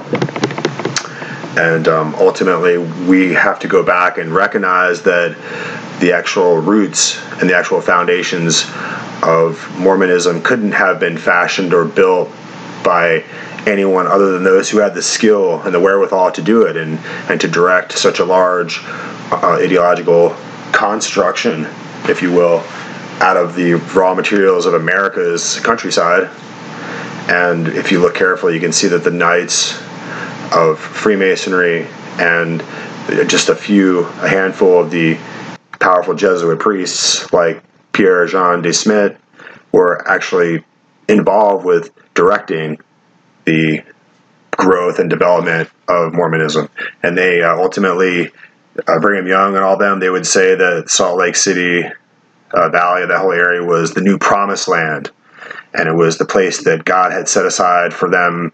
uh, You know, since the beginning of time, it was like Canaan, and they were going to go take back this promised land of God, and uh, they didn't know where it was until de, de you know, the Jesuit de Smet comes along and tells them it's up there in, in the Great Salt Lake City Valley. And of course, this wasn't, as I understand it, even a part of the United States at the time. Um, and ultimately, this whole controversy, and, and you know, Pierre de, de uh, Jean de, de Smet was a, a, Jesuit, but he was also a Frenchman, and so you have to take into account the French and Indian Wars, where the French were paying uh, the Indians to go and take scalps of certain settlers, certain pioneers on their wagon trains, and these are primarily going to be uh, Protestant Methodist, Protestant, Baptist Bible believers who are setting out to go and you know forge you know a, a destiny in the land. Uh, primarily, the uh, the Catholics are going to stay in this the main cities of Maryland, around their cathedrals, right around their um, their monasteries, where they can have access to the priests and and have the absolution for their of their sins. They had no interest in riding into into the West with their Bible which is what the Protestants were doing. So they're going to be met with Mormons who are going to try to kill them in the passes, and they're going to be met with wild Indian raiders who are going to be uh, radicalized by this kind of Roman Catholic French energy of hatred, and they're going to scalp these uh, these these colonial uh, pilgrims, if you will, pilgrims to the west. So we're going to go ahead and just take a little more of uh, Bill Schnoebelen's interesting uh, Temple of Doom video that he does here. I encourage you to take a look at it. And it's going to go into more of the kind of racial, racist undertones. So Mormon cult thinking is going to be kind of crystallized within the 1850s and 1860s, where black men had to be slaves, or they had to be men who had run away from the slavery of the South and run to the North and were being, you know, kept as virtual refugees who are helpless people who can take care of themselves. They were not free people yet in the United States. So you can imagine that the Mormon ideological construct is going to hold that if you have black skin, that you've been stained by your sin for all time by God, and if you have white skin, then you're a beautiful, uh, you know, whatever. You know, that, it, it, that somehow that your white skin has something to do with purity, and dark skin to do with the, the stain of sin. And so this kind of like you know, reprobate and prehistoric antiquated thinking is going to be distilled within the the viral intellectual propaganda of the Book of Mormon all throughout it. So you're not going to see any black people in Mormonism. Ultimately, it's just like the KKK that Albert Pike started. Um, you're not going to see a lot of black people in the KKK. You're not going to see a lot of people, black people in the Confederate South when Albert Pike was a Confederate general. You're not going to see a lot of black people in the Jesuit order uh, or in the Freemasons. I mean, I think I think the Freemasons are ordered by a black lodge, so they have the the uh, uh, Albert Hall, Prince Albert Hall Lodge for black men. If you're a black Freemason, you go to the Prince Albert Hall, or you're a Boule. But ultimately, that's just for black people, just like uh, the Congressional Black Caucus. You can imagine you walk in there, you would see black people. And the same way the Masons are divided, if you go to the Scottish Rite, the Scottish, it's going to be white men. So there's black masonry and white masonry, and there's you know white Mormonism, and there's you know you're not going to find it available to black people because even though they downplay it deep in the the, the construct and the, the, bedrock of their scriptures, ultimately it's a racial uh, racial hate paradigm, and that black people are, are subhumans. And this is the same thing that um, that Darwin felt um, that he felt that black people were just not very evolved yet; they were closer to the monkey species. And of course, we know that that's completely ridiculous, and that we're all completely just part of the human race, and that some of our ancestors were farther away into the Arctic, away from the sun, and some of our ancestors were closer to the equator, near the warm sun, and this has to do with how we develop traits and skin pigmentation. And ultimately, the way we look different weighs into our own prejudices and our fears about others and uh, otherness. So anyway, let's go into look at more of uh, Temple of Doom here. once they set up king, this little Mormon kingdom out there, they called it the Kingdom of Deseret. And polygamy was practiced openly, um, and Young ruled the, the kingdom like a religious tyrant. There was a lot of oppression of women.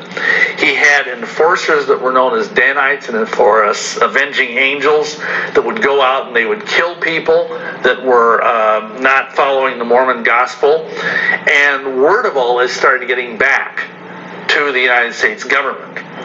And outcries were in Congress to to go in and solve the Mormon problem because eh, there were all these stories of women who were being oppressed and and some of it was sensational of course. I mean it was some of it was even worse than it really was.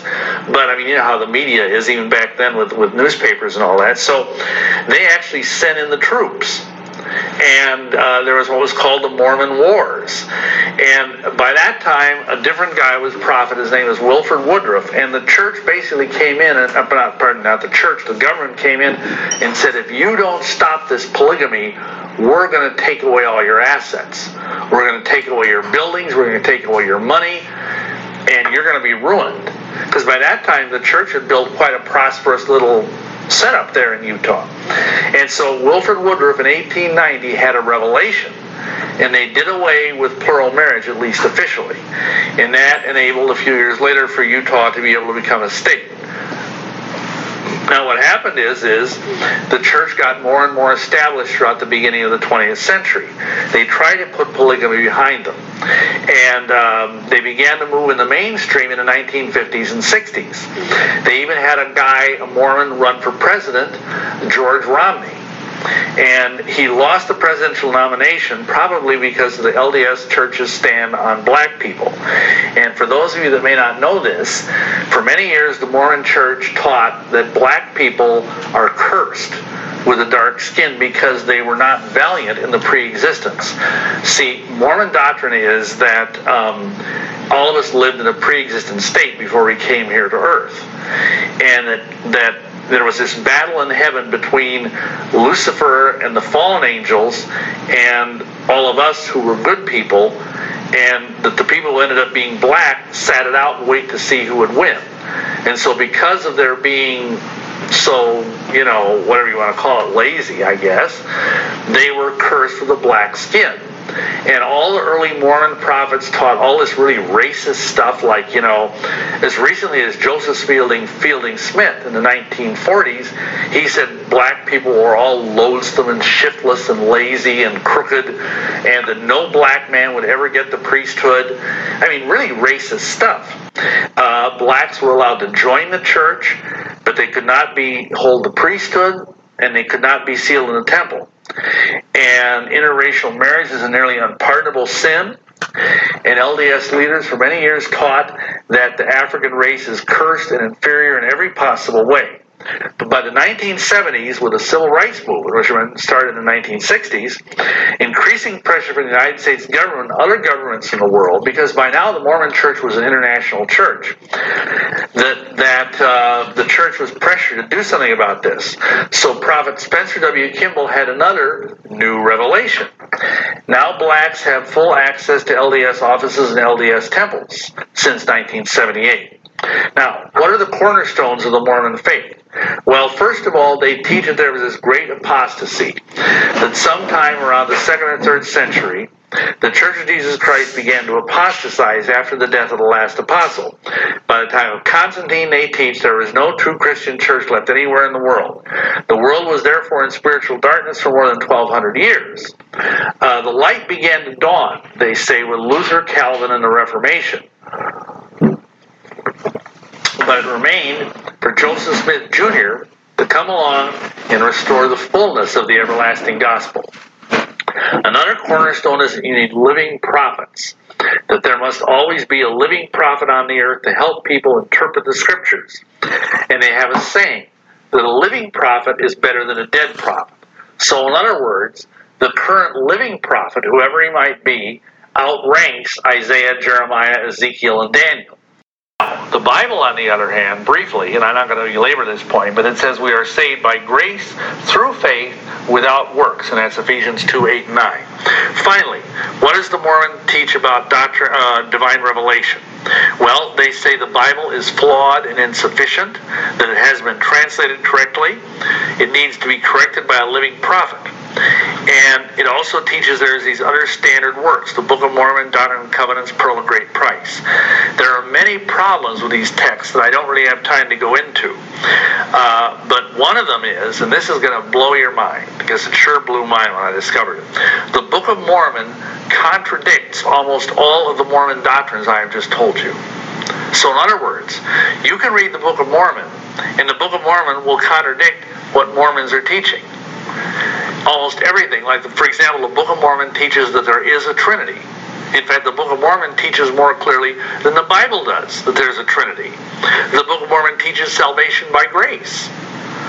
Um, you know, all sorts of these things, and I don't have time to go into all of them, but just suffice it to say that, that the Book of Mormon, which is supposedly the most correct book ever written, actually contradicts key tenets of LDS theology. Uh, now, they, as I mentioned earlier, the Mormons teach that a living prophet is always better than a dead prophet. Now, here's the problem, though. Subsequent prophets contradict each other. For example, Brigham Young in his lifetime said that no black person would ever receive the priesthood until every black every white man on the face of the earth had become a priesthood holder. But along comes Spencer W. Kimball and contradicted that in, in 1978. And so you can see where we're going with this. I can't really go into the full. You really should watch the full uh, uh, Temple of Doom video. It's it's fascinating. He goes all into the actual core doctrinal detail.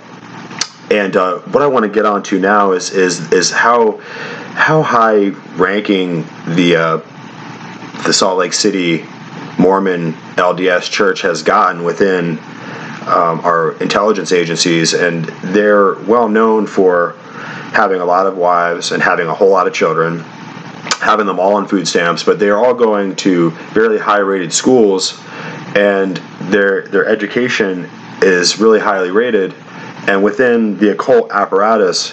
They're, they're going to be connected with Freemasonry ultimately and with big business and with the intelligence agencies within government. So you're going to see a lot of like in the Senate, we're going to see more. Uh, Mike Lee is a Mormon, Mitt Romney, and these are usually going to be high-ranking businessmen who have big money. So this is an interesting International Business Times article. So we're at IBT or IBTimes.com, and the article is called "Mormons and CIA Torture Report." Is LDS morally bankrupt because of involvement in torture? So we're going to go into this article here, and the article is written by Morgan Windsor.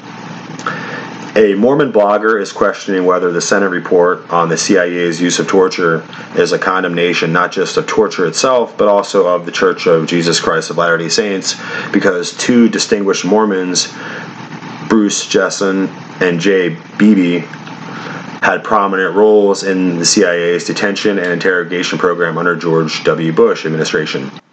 We contributed to this. Our brothers did this, quote unquote. Crawford, also known as John C., wrote in a post on the Mormon blog called By Common Consent, which was started in 2004 by a group of LDS church members to post and discuss Mormon topics. Crawford wrote that Jessen, a former Mormon bishop, was paid $80 million for drafting the guidelines that developed the torture techniques used on suspected terrorists following the September 11, 2001, and that uh, Bybee a federal judge at the time signed the memorandums giving the CIA's controversial interrogation program and its brutal methods legal authorization. If we, as a people, this is Crawford writing, are creating good men who do not understand that it is inherently wrong to torture even the worst offenders, then we are not doing a good job of creating good men. If we create men who understand that torture is wrong in the abstract, but when faced with the pressure of keeping a job, the greed of potential government largesse, the opportunity to justify revenge and torture in the name of national security, they fold and authorize it, and we are not doing a good job of creating good men, this should be a position for debate. I'm disgusted that it was ever that it, it was ever Crawford wrote in a post published Wednesday. Mormons, also known as Latter day Saints, are heavily represented in national law enforcement and intelligence agencies.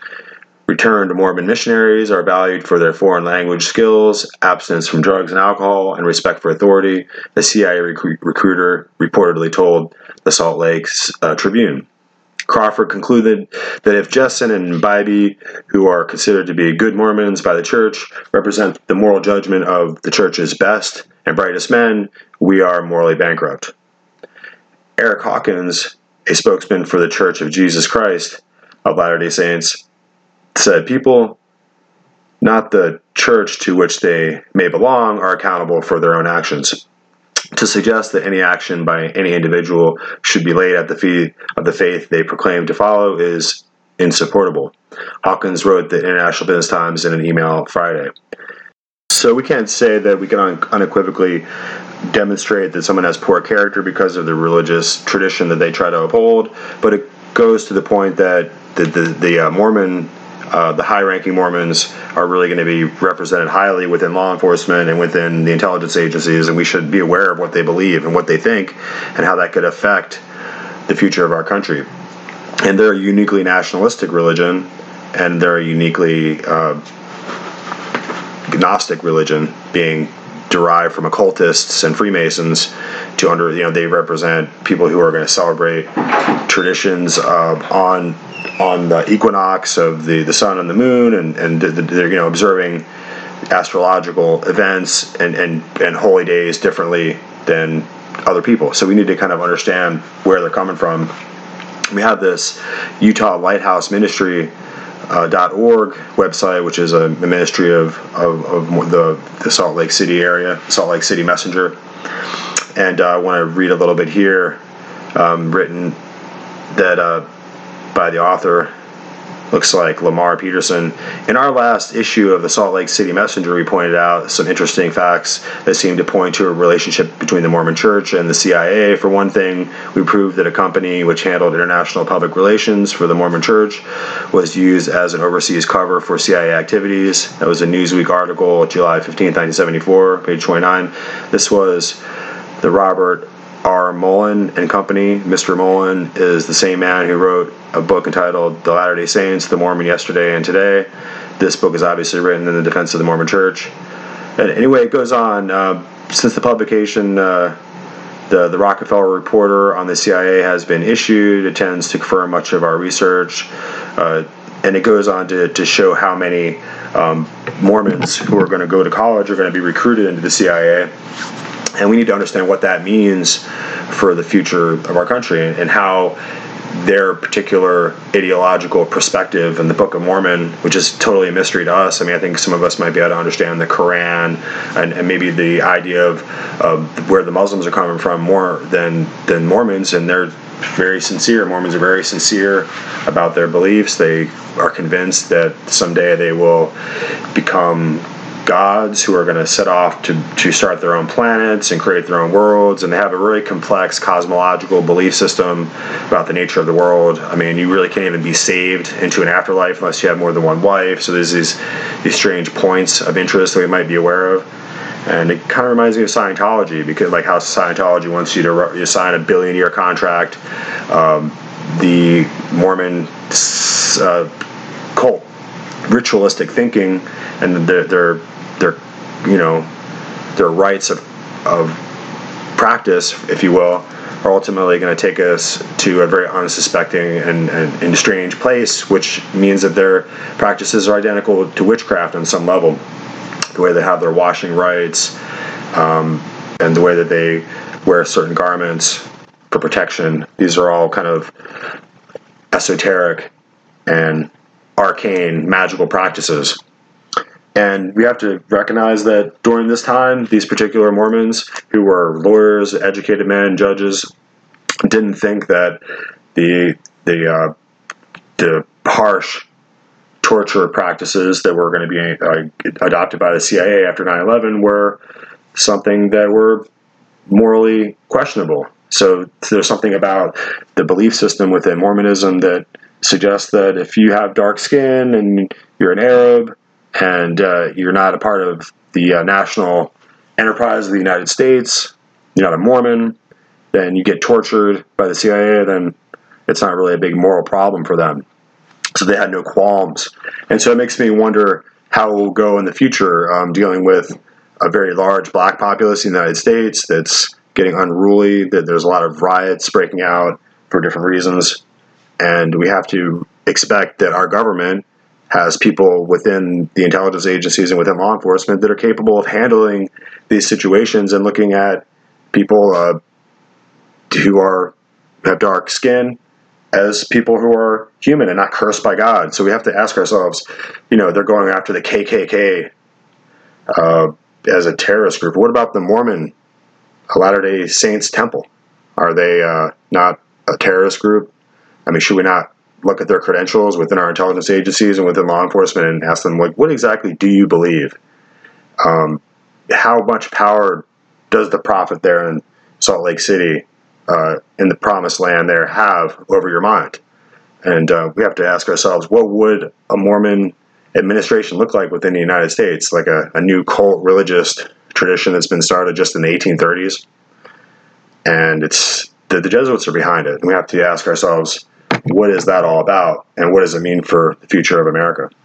Try to move forward and try to examine the underlying precepts and uh, and principles which tied together the uh, this new invention of the Mormon religion within America, which is like a you know it's like a Bible part three, and it tries to picture the the prehistoric world of American Indians before Europeans arrive as a place where uh, the, are these are the ancestors of the Jews of old, and they fight out a battle, and and the uh, the evil Jews are black skinned, and the and the good Jews are white skinned, and they kill each other off, and and one of them buries the the Book of Mormon on these gold plates, and then John uh, or you know Joseph Smith digs it up in, in the 1830s, and no one's ever seen it, but we're all supposed to believe this. And the fact that real, genuine, intelligent people will believe this doctrine, it, it like I said, it goes to the power of human belief to just really kind of cl- clasp and onto anything and, and just believe it if those around them and their peer culture and their parents and those who are the influencers in their lives make it crucial, make it imperative that they do so in order to receive love or stay part of the family and not be excommunicated and not be kicked out, you know, and sent away. Uh, so obviously, if you didn't want to be um, shunned, you know, you have to believe this and give it a good try. And so you have, you know, have these really interesting, intelligent people going through school, going into college who are Mormons. And so we have this interesting book, or uh, interesting article here in the Gonzaga Bulletin. And we know that Gonzaga, the school, is a Jesuit university, and they have their bulletin there. And uh, we know that despite the geopolitical machinations of the Jesuits to control the world for the Pope, that they have excellent education. They have the highest rated schools in the world, all across the world. They are responsible for training a lot of our spies and foreign affairs but this particular order uh, article is called "Mormon Student Explains Benefits of Jesuit Education." And this is the Gonzaga Bulletin, 2005, January 19th. And it, there's a picture here of a guy reading the Book of Mormon. Jeff Rigby strikes a contemplative pose while paging through the Book of Mormon in the lobby of the LDS Temple in Spokane Valley. Rigby believes attending a Catholic university can benefit people of all religious traditions. For what possible reason would a Mormon want to attend a Jesuit university? Although small in numbers, there are students who belong to the Church of La- Jesus Christ of Latter day Saints, LDS, commonly known as Mormon, who have chosen to make Gonzaga their home for collegiate students. On the surface, LDS students attending Gonzaga may seem rather strange. This observation subsequently begs the question what is it like being an LDS student at a Catholic university. Before I proceed, let me first say that attending Gonzaga has been a great experience, and I will certainly miss the school after graduation this May. Gonzaga has been the best experience of my life. However, as an LDS student, the Gonzaga experience has been an unusual one. Try to imagine being outnumbered on average by at least 800 to 1 at a school where it can be guaranteed that in all of your classes you will always be the only one who shares your religious faith. And to that the sense of being out of place at most college parties because you belong to a faith that expressly forbids the, consum- the consummation, the consumption of all forms of alcohol or tobacco. If you can imagine that much when, then when you can start to get a glimpse of what it is like to be an LDS student at Gonzaga, the LDS experience has not has not did not stop in the classroom. A number of the Mormon students at Gonzaga are also varsity athletes belonging to several of the different teams, including cross country and golf. So, just we'll go on here just a little bit more. In addition, the social teachings of the LDS Church and the Catholic Church are very similar. Official Catholic teachings regarding issues like abortion, family, and the purpose of marriage, divorce, homosexual marriage, women in the church, the role of church and politics, and the humanitarian duty of the church over is similar to virtually identical to the LDS Church. So, of course, the Pope currently, uh, you know, this uh, Bergoglio fellow, he is currently like talking about how you know homosexual marriage is a normal aspect of Catholicism. So it's it's very strange right now. But his, to take his point here, that that they're virtually identical, that their systems and the traditions are virtually identical, and then you have the added kind of Islamic tenet here where you, they're not allowed to drink any alcohol. So I find it very interesting that the Freemasons are behind the the rise of Mormon cult systemology and I find it suspicious that they're creating a religion that's very identical to Islam. It's just a American nationalistic, uh, one prophet only. You know, you know, follow these certain ritual routines in a daily life, uh, orders your life in a certain you know works based system that you have to follow these particular or plans to say these particular words follow these particular dates do these particular actions in a certain way and if you do the ritual correctly then you're accepted and so it has very little to do with the actual faith of your heart, what you believe inside you, and it leaves Jesus Christ far behind. So we, we need a living prophet, and a dead prophet like Jesus is not that useful to us. So these living prophets can correct or abrogate the uh, the words of the past, and, and so it's it's very much like Islam today when they when they when these current clerics abrogate the teachings of Muhammad, who uh, who had like a six year old wife, a six year old girl was his wife, and who beheaded tens of thousands of people they they just change whatever is convenient at the time, and the power of the cult propaganda, the ideological constraints on the mind are so create so much intellectual slavery that people can't get freed of it, even though they can see that it's preposterous and that it's completely idiotic, and the framework of it doesn't make any rational sense. They have to stay with it because they've been trained since youth, trained since they were children. They've watched and been made initiates into this cult rituals for, for their entire lives since they were before they even were one years old they were you know you can see that these religious systems are teaching children their, their, their religious cult at the very beginning of their lives. And they have, they don't give the children any time to intellectually grasp it or choose it. It's just something that, that is put onto them as the ultimate uh, socio psycho uh, uh, uh, psychosocial uh, impetus that drives them, and they can't escape it without tremendous depression or feelings of guilt, and their ability to reason is over overdriven and overgoverned by the religious power of, of the cult itself. So this is an interesting article. Let's go ahead and take one more little peek at an interesting uh, writer here. We're going to go back again to uh, somebody we're familiar with in these episodes, and it's Walter Veith and he has a very interesting take um, on Mormonism. So, Professor Walter Veith, I think he's from the University of Cape Town in South Africa. He's going to do a little breakdown for Mormonism here. So, there's the one movement that gives itself a Christian name. Here's another movement that gives itself a Christian name the Mormon movement. The Mormons call themselves the Latter day Saints of Jesus Christ. So this is Jesus Christ's name being used again. And the information comes from this angel over there, who is the angel Moroni. Here he stands on top of the globe, blowing his trumpet. Here is a typical Mormon church. It has no windows. Just like Masonic lodges don't have any windows. And the founder of the Mormon movement is none other than Joseph Smith. And Joseph Smith was a 33 degree Freemason. What does that tell you? Who was his God? If he was a 33 Freemason, degree Freemason, then his God was Lucifer. Now, this is his follower, is uh, the next prophet, if you like, the Mormon leader, Brigham Young, who followed up Joseph Smith, and he happened to be a 33 degree Freemason. Well, let's check this out. The Church of Jesus Christ of Latter day Saints, Mormonism, its founder, Joseph Smith, was a high level Freemason. His successor, Brigham Young, was also another high Freemason. According to the book Black Robe, Brigham Young was an intimate friend, friend of Peter de Smet, one of the most powerful American Jesuits of the 19th century. Oh, we find them everywhere. But they're never in the front row, they're always in the back row, so that they never get bonks, the others get bonks. Well, here Joseph receives from the angel Moroni the gold tablets with this new doctrine on it. Now let's ask him himself whether what I'm saying is correct. So it's always good to go to his own writings, his history of the church. In the evening, I received the first degree in Freemasonry in the Nauvoo Lodge, assembled in my general business office. I was with the Masonic Lodge and rose to the sublime degree.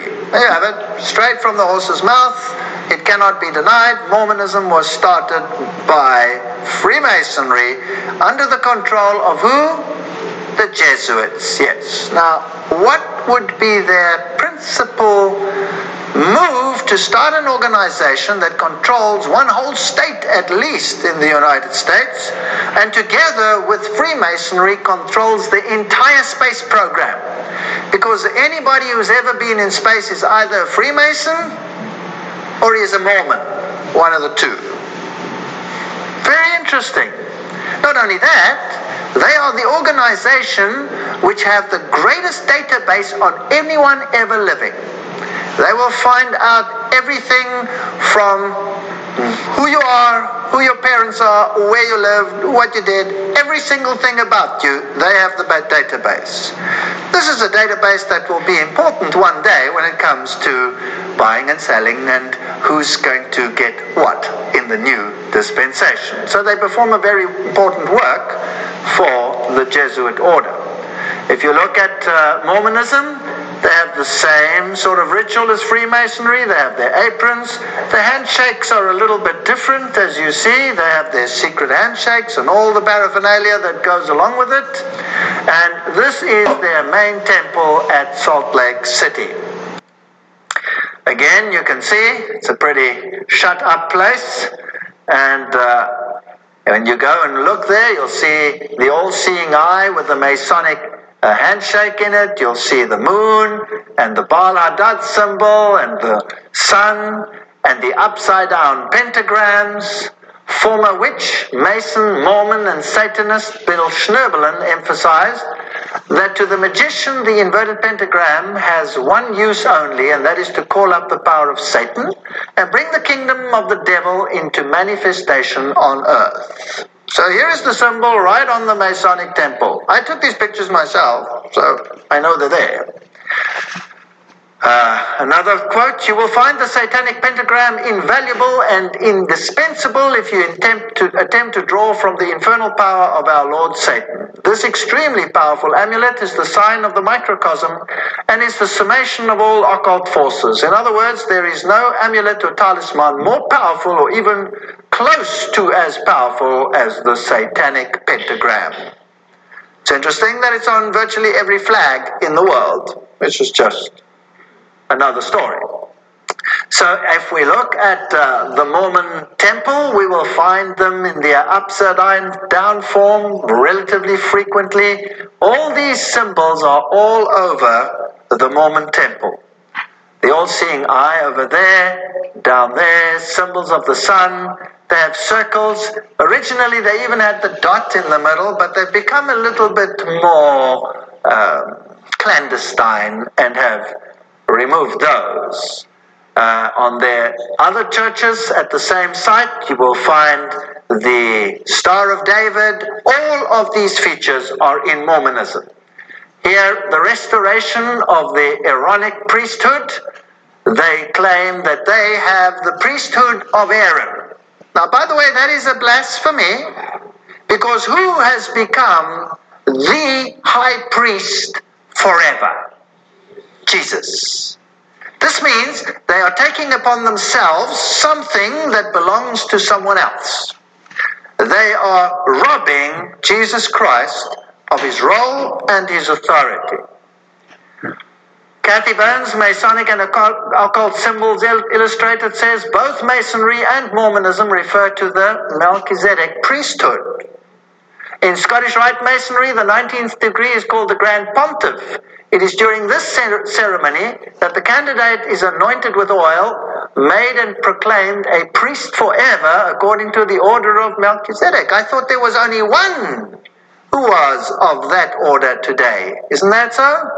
So both of them, Mormonism and Freemasonry, do this. Hebrews 5 5 9 tells us, however, that Christ glorified not himself to be made a high priest, but was called of God a high priest after the order of Melchizedek. But occultists, Mormons, Masons glorify themselves and take on themselves the honor of priesthood that was given to Christ alone. So when we titled the series Total Onslaught, you can see that every aspect of the world out there is designed to rob Jesus of his power and his priesthood. So many of these poor Mormons, of course, have no idea because, again, in Mormonism there are degrees and you get initiated into higher and higher levels. So the lower levels know absolutely nothing. These poor little nun girls that walk around there showing the people around, saying these wonderful things that they have read and not realizing what they're even saying. If you look here at the Mormon uh, structures there, I mean, wow, it is impressive. Money was obviously not an object. What about Mormon doctrine? Let's have a look at that quickly. Section 27, Doctrine of Covenants, verse 11. Mormons, Mormons teach that Adam was God. Journal of Discourses, Volume 4, this is their official writing that some sins are atoned for by own blood only. What does that tell you? Well, that's not biblical. The Book of Mormon, Alma 7 verse 10 says Jesus was born in Jerusalem. That's not biblical. It's minor, but it's just irritating. Journal of Discourses, volume 2, page 81 says Christ was married to Mary, Martha, and others. Well, that'll give you a good reason to have a little bit of, um, you know, more than one wife. Why not? They deny the atonement. We're going through the same ritual again. One of the most pernicious doctrines ever advocated by man is the doctrine of justification by faith alone, which has entered into the hearts of millions since the days of the so called Reformation. Joseph Fielding Smith, this is Joseph Smith himself writing, The Restoration of All Things, page 192. Well, doesn't that sound similar to what Westcott and Hort had to say, yes or no? Well, this is Masonic teaching, and Mormonism is nothing other than a front for Freemasonry, masquerading as a religion of Jesus Christ. Uh, the Mormon book in 2 Nephi 2 22 to 25 says, Adam fell that men might be, and men are that they might have joy. So Adam fell so that men may have joy? Sterling W. Sill, member of the first quorum of 70, stated in the church section of Deseret News, July 31, 65, under Christ, Adam yet stands as head. Adam fell, but he fell in the right direction. He fell towards the goal. Adam fell, but he fell upward. Jesus says to us, Come up higher. Brigham Young says, The devil told the truth about Godhead. I do not blame Mother Eve. I would not have her miss eating the forbidden fruit for anything. Through the gift of sin, humanity can achieve godhood. Well, who's this speaking? Is this the devil speaking or is this Jesus Christ speaking? This isn't that doctrine of covenants. You were also in the beginning with the Father. Man was also in the beginning with God. Intelligence or light or truth was not created or made, neither indeed can be. Again, you have it there. Mormonism is nothing other than Freemasonry, masquerading as a religion of Jesus Christ, deceiving millions in the process, and just being a tool for the Jesuit order. The Catholic Mass basically says the same. Oh, blessed fault which does procure such a Redeemer. This is the figure of Christ that they have at the Mormon temple. And uh, whether Jesus looked like that or not, who knows? The devil says he wants to impersonate Jesus. So maybe Jesus looked like that. I don't know. I'll find out one day when he comes with the clouds of heaven. I wonder whether he did have a split beard, which is a symbol of a goat, but nevertheless. Here we have the leader, Joseph Smith, And if you look at uh, the figures over here, you'll see a beehive. And uh, if you go and look in the book Two Babylons, you'll see that the beehive is a symbol of paganism. This is pagan deities. Now, this is a rather fascinating story. You see, the world is being controlled by occultists. And occultists often run in families. So you have occult families which control the world. Now, some people go too far and they say, you know, there's a reptilian connection and there are reptile families. Ooh, have you heard of those stories before? Now, let's not go there. Let's just say, is it possible that there are families that control the world? And uh, they come from royal families. Now, some royal lines have been eradicated, eliminated, destroyed, wiped off the face of the earth through Jesuit intrigue, and others have been placed in power, like the House of Stuart, for example, in England. Every one of them high masons, those are all occultists. I mean, the Queen is the Queen of the Bilderbergers. How much more occult can you become than that? So here you have these royal families. Is it possible that these royal families are controlling much of the world and that the kings of the world will one day rule? Well, let's just have a look at something interesting. Here is the Howland family chart, which is published at the Mormon temple and tells us who's who in the zoo and who's related to this family. One family, so we're looking at great great grandpa. Let's have a look who his descendants are. One family, you check this out for yourself. Joseph Ira Earl, very prominent man in his old days. Joseph Smith, there's the founder of the Mormon movement. He is part of that family. He comes from the same great great grandfather. Emma Hale comes from that family. Winston Churchill, he has the same great great great grandfather. Franklin D. Roosevelt has the same great great great grandfather. Uh, Richard Nixon has the same great great great grandfather. Do you mean to tell me that President Ford had the same great great great grandfather? Do you mean to tell me that George W. Bush Sr. had the same great great great grandfather? George W. Bush Jr. had the same great great great grandfather? Now, this is kind of strange. Do you really believe that though they come from different sides of the of the earth's divide, that they all come from the same family? Do you think this is pure chance? I leave it to your speculation. I don't want to go further into this. I just find it fascinating that they all come from the same family. From Churchill to how many presidents in the United States? One, two, three, the one in between, four, five presidents in the United States, plus those from the other side, plus the founder of the Mormon movement, all from the same family. It's very weird, very weird. And then if you go into Mormons and NASA, you will find that all the top men, they were all Mormons or they were um, Masons. So as we're beginning to relate here in this kind of broken and fragmented discussion and these different audio clips and this kind of revelation, this exposure to this information is is going to reveal what isn't clearly seen behind the veil. And it's not easy to kind of come by this understanding if you're not initiated into these different fraternities or if you understand the program. And so we're trying to bring out into public view so that you can kind of clearly see you know what's at stake and what the terms are of the situation.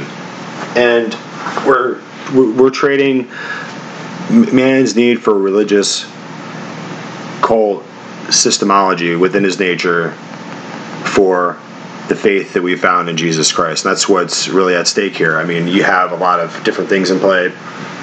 I've talked about it before about how religion brings us to this place within society, within the peer culture within America.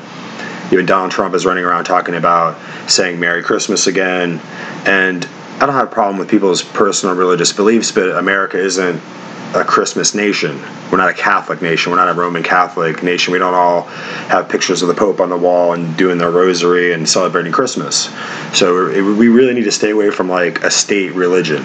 Even though you think that Christ, Christmas is very Christiany, it's very Christy, it's our Christ in there. It's really a subtle kind of sugar-coated form of propaganda to bring you back into the Vatican, you know, the arms of the, the Holy Roman Church there.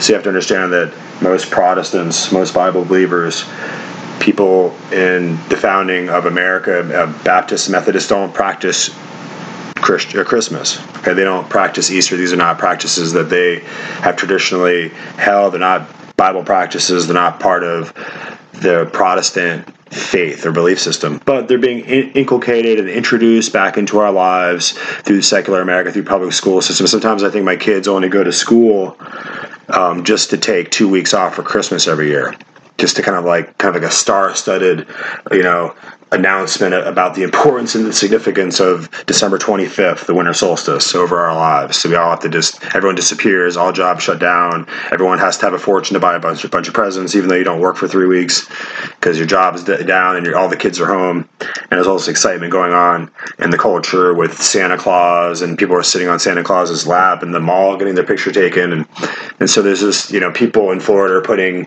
you know, cotton in the windows to simulate snow, and there's reindeer. So there's this kind of like overarching propaganda push of religion. And it's really coming out of the Vatican, and the Jesuits are the foot soldiers and making sure that that happens across the culture. And that's why we have to go back and we have to look at where these things started to take place. Because originally, George Washington would start his revolution and, and, and, attack the British on Christmas night, on December 25th. And because the British were all Catholics and they were all getting drunk and they were spending the night you know, and, and, and fr- you know, frivolous partying, and they didn't really pay attention to the fact that the revolution was coming to them and that they were setting up the cannons to set American independence into action. So, in order to maintain our American independence from the Catholicism of the British and from the Vatican and through the kings and the pontiffs of, of Europe, uh, we need to, you know, be constantly vigilantly in defense of our, our freedoms here in our Constitution. And so, even this right and left paradigm between these communists and these nationalists today, with the Democrats and the Republicans, brings us into a conflict within America. So we're no longer looking out. We're no longer staking our claim in the world, or you know, finding new mineral rights or growing our country. We're just fighting politically within towards one another. And so you have to see that this is a design so we're going to take a little quick look here. I found this interesting um, book by Eric John Phelps, and he does the uh, Vatican Assassins book. It's quite, I mean, just absolutely stupendous. Of a fascinating read. I mean, I haven't got all through it, but in chapter 13, here we're looking at page 194. and we're, he's going on uh, talking about the Congress of Vienna in 1815 and then he was talking about the establishment of Shriner Freemasonry, which is very interesting. It's a mix of um, the knights, the, the, the, Knights of Malta and the Templar Knights and the High Papal Knights of Rome with the the, the Muslims and a secret society. And so the Shriners represent this merger of Islam and the, the High Catholic Papal Knight orders of power into one system of uh, of uh, esoteric occultism. So let's go on here. In the book, we're quoting from uh, Vatican Assassins. Years later, the Jesuits, using Shriner Freemasonry, would begin a powerful cult in George Washington's Calvinistic Republic of the United States. The new brotherhood would be called the Church of Jesus Christ of Latter day Saints.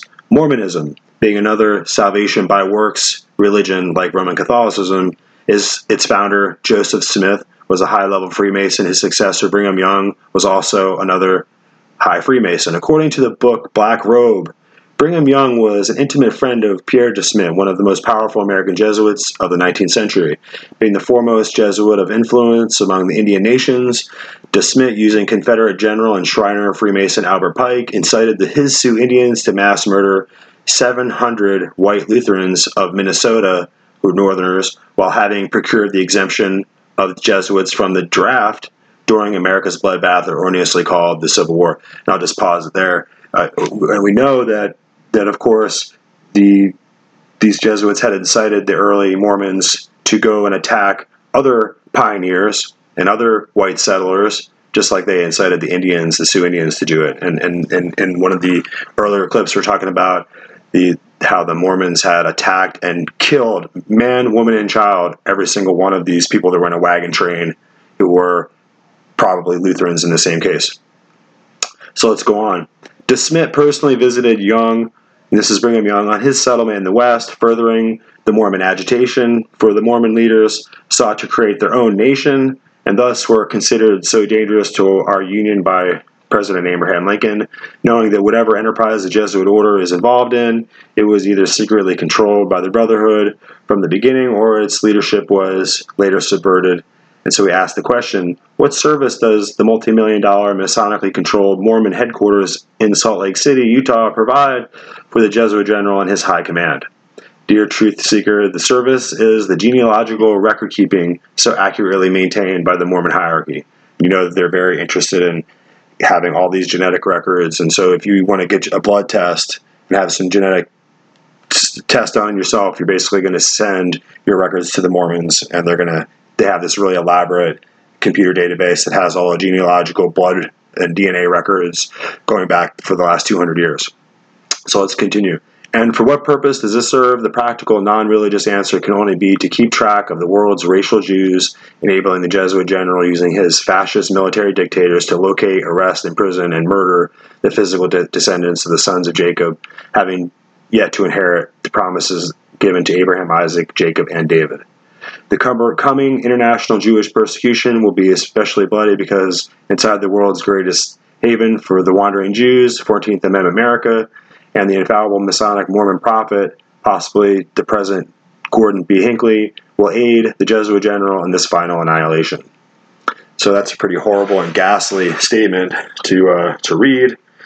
But these are the kind of people who have a, a, a point of view in history that we can't ignore it. And, in, in a lot of people are stepping back from uh, Eric John Phelps and from some of these other teachers, and they're perhaps terrified by the things that they're learning and by the information that's being revealed that has been impossible to get get their hands on. So really, the information itself is really what's the most profound about these revelations, because people, eh, we we as as Americans having this history as a Protestant America of European descent, we haven't had any access to a lot of these records, these historical teachings. We're kind of dumbed down in the public classrooms, and we have no knowledge about the long term vendettas and the motivations of the kings of Europe and the bankers and the Vatican and what the you know the Jesuit order what their plans are for this country. And we know that just because uh, several hundred years go by doesn't mean that they forget what their plan is, even though apparently we here in America can't remember what our American Revolution was all about and what we're fighting for. And When we've taken the stand, and our ancestors and our forefathers have taken the stand, and we cannot barter it away, and we cannot, at this point in this in, in this war for American independence that persists in our lives on a daily basis, and, and, and in the future, we have to continue to make the effort to remain free, or else we won't maintain those freedoms. So, in order to kind of wrap this up, we are taking a closer look. All this discussion about Albert Pike and Mormonism, it's leading up to another point of view, like a larger scale of history that you probably haven't heard yet. You haven't, it hasn't been fully elucidated to you. And so, in order to kind of make this happen to where we can see the larger picture, we're going to uh, try to establish some of these background facts that are not easily gotten. Even if you have the Google and you know Encyclopedia Britannica, you might not be able to put these these pieces of these puzzles together. So this is kind of a crash course, a fast forwarding of the, the historical discussion as it relates to American independence, the Protestant Reformation, the Jesuit Counter Reformation, and the purposes and plans of the Vatican as we go into the future, into you know the Twitter age, a cyber age of uh, low hanging satellites in orbit providing Wi-Fi and Google Mapping, and just you know we need to understand what the profound causes of the uh, these militant secret societies is, so that we can understand what they're trying to accomplish, even though we have apparently just lost focus as we've gotten away from all the propaganda, the, the, the deception of the media, the pornographic violence of Hollywood, the uh, even these even these new revelations of every every couple weeks the uh, marshals are finding all these missing children and busting these pedophile rings.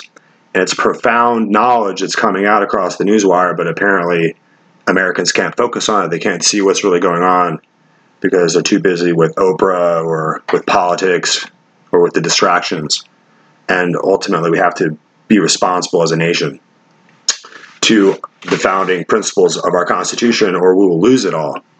So let's listen to an interesting clip here. Uh, we have to decide what is history. History is the battlefield itself, and we need to understand what the war is, what the sides are, what the fight is all about, or else we will be destroyed. And um, here, let's take a look here. We have Visigoth and Eric John Phelps. You decide for yourself because also the kings and the nobles united with the people against the papacy. So that's what essentially happened. And then from then on, we understand history in Europe as the forces of the Counter Reformation, the Jesuits, versus the forces of the Reformation, particularly the Calvinists.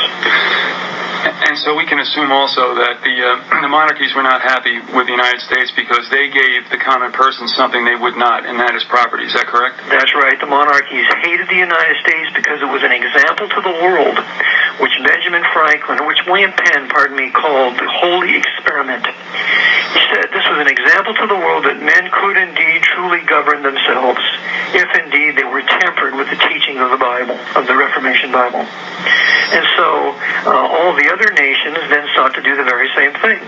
I just finished a study on Benito Juarez, and Benito Juarez set up a constitutional republic in Mexico, and he is regarded as the savior of Mexico and the greatest Mexican statesman who has ever lived. And what Benito Juarez realized was that uh, the papacy had to go, so he expelled the Archbishop of Mexico, he expelled all five Roman bishops in that country, he kicked out all the Jesuits, all the secret societies, the Sisters of Charities, all of them. He forbade them to parade themselves in any religious garb. He forbade them to ring the bells. Benito Juarez brought wealth and beginning prosperity to Mexico. And so this so enraged the monarchs of Europe that England, France, and Spain into Mexico over a supposed financial issue, but then uh, uh England and Spain withdrew, but France stayed because uh, Napoleon III was in charge of Maximilian there and wanted to extend the Holy Alliance into Mexico, which then uh, Lincoln, shortly after the war, said, You're not going to do that. Assembled the federal troops on the border and told Maximilian to leave. Now, I uh, rather obliquely uh, alluded to um, first immigration that involve Roman Catholics. And I would say this is not something that's anti Roman Catholics, but rather engineered by the Vatican using Roman Catholics. But can you talk about the situation in Ireland, both the story that we get supposedly in our history books and the real deal with their um, leaving and immigrating to uh, the United States in the 19th century? Sure.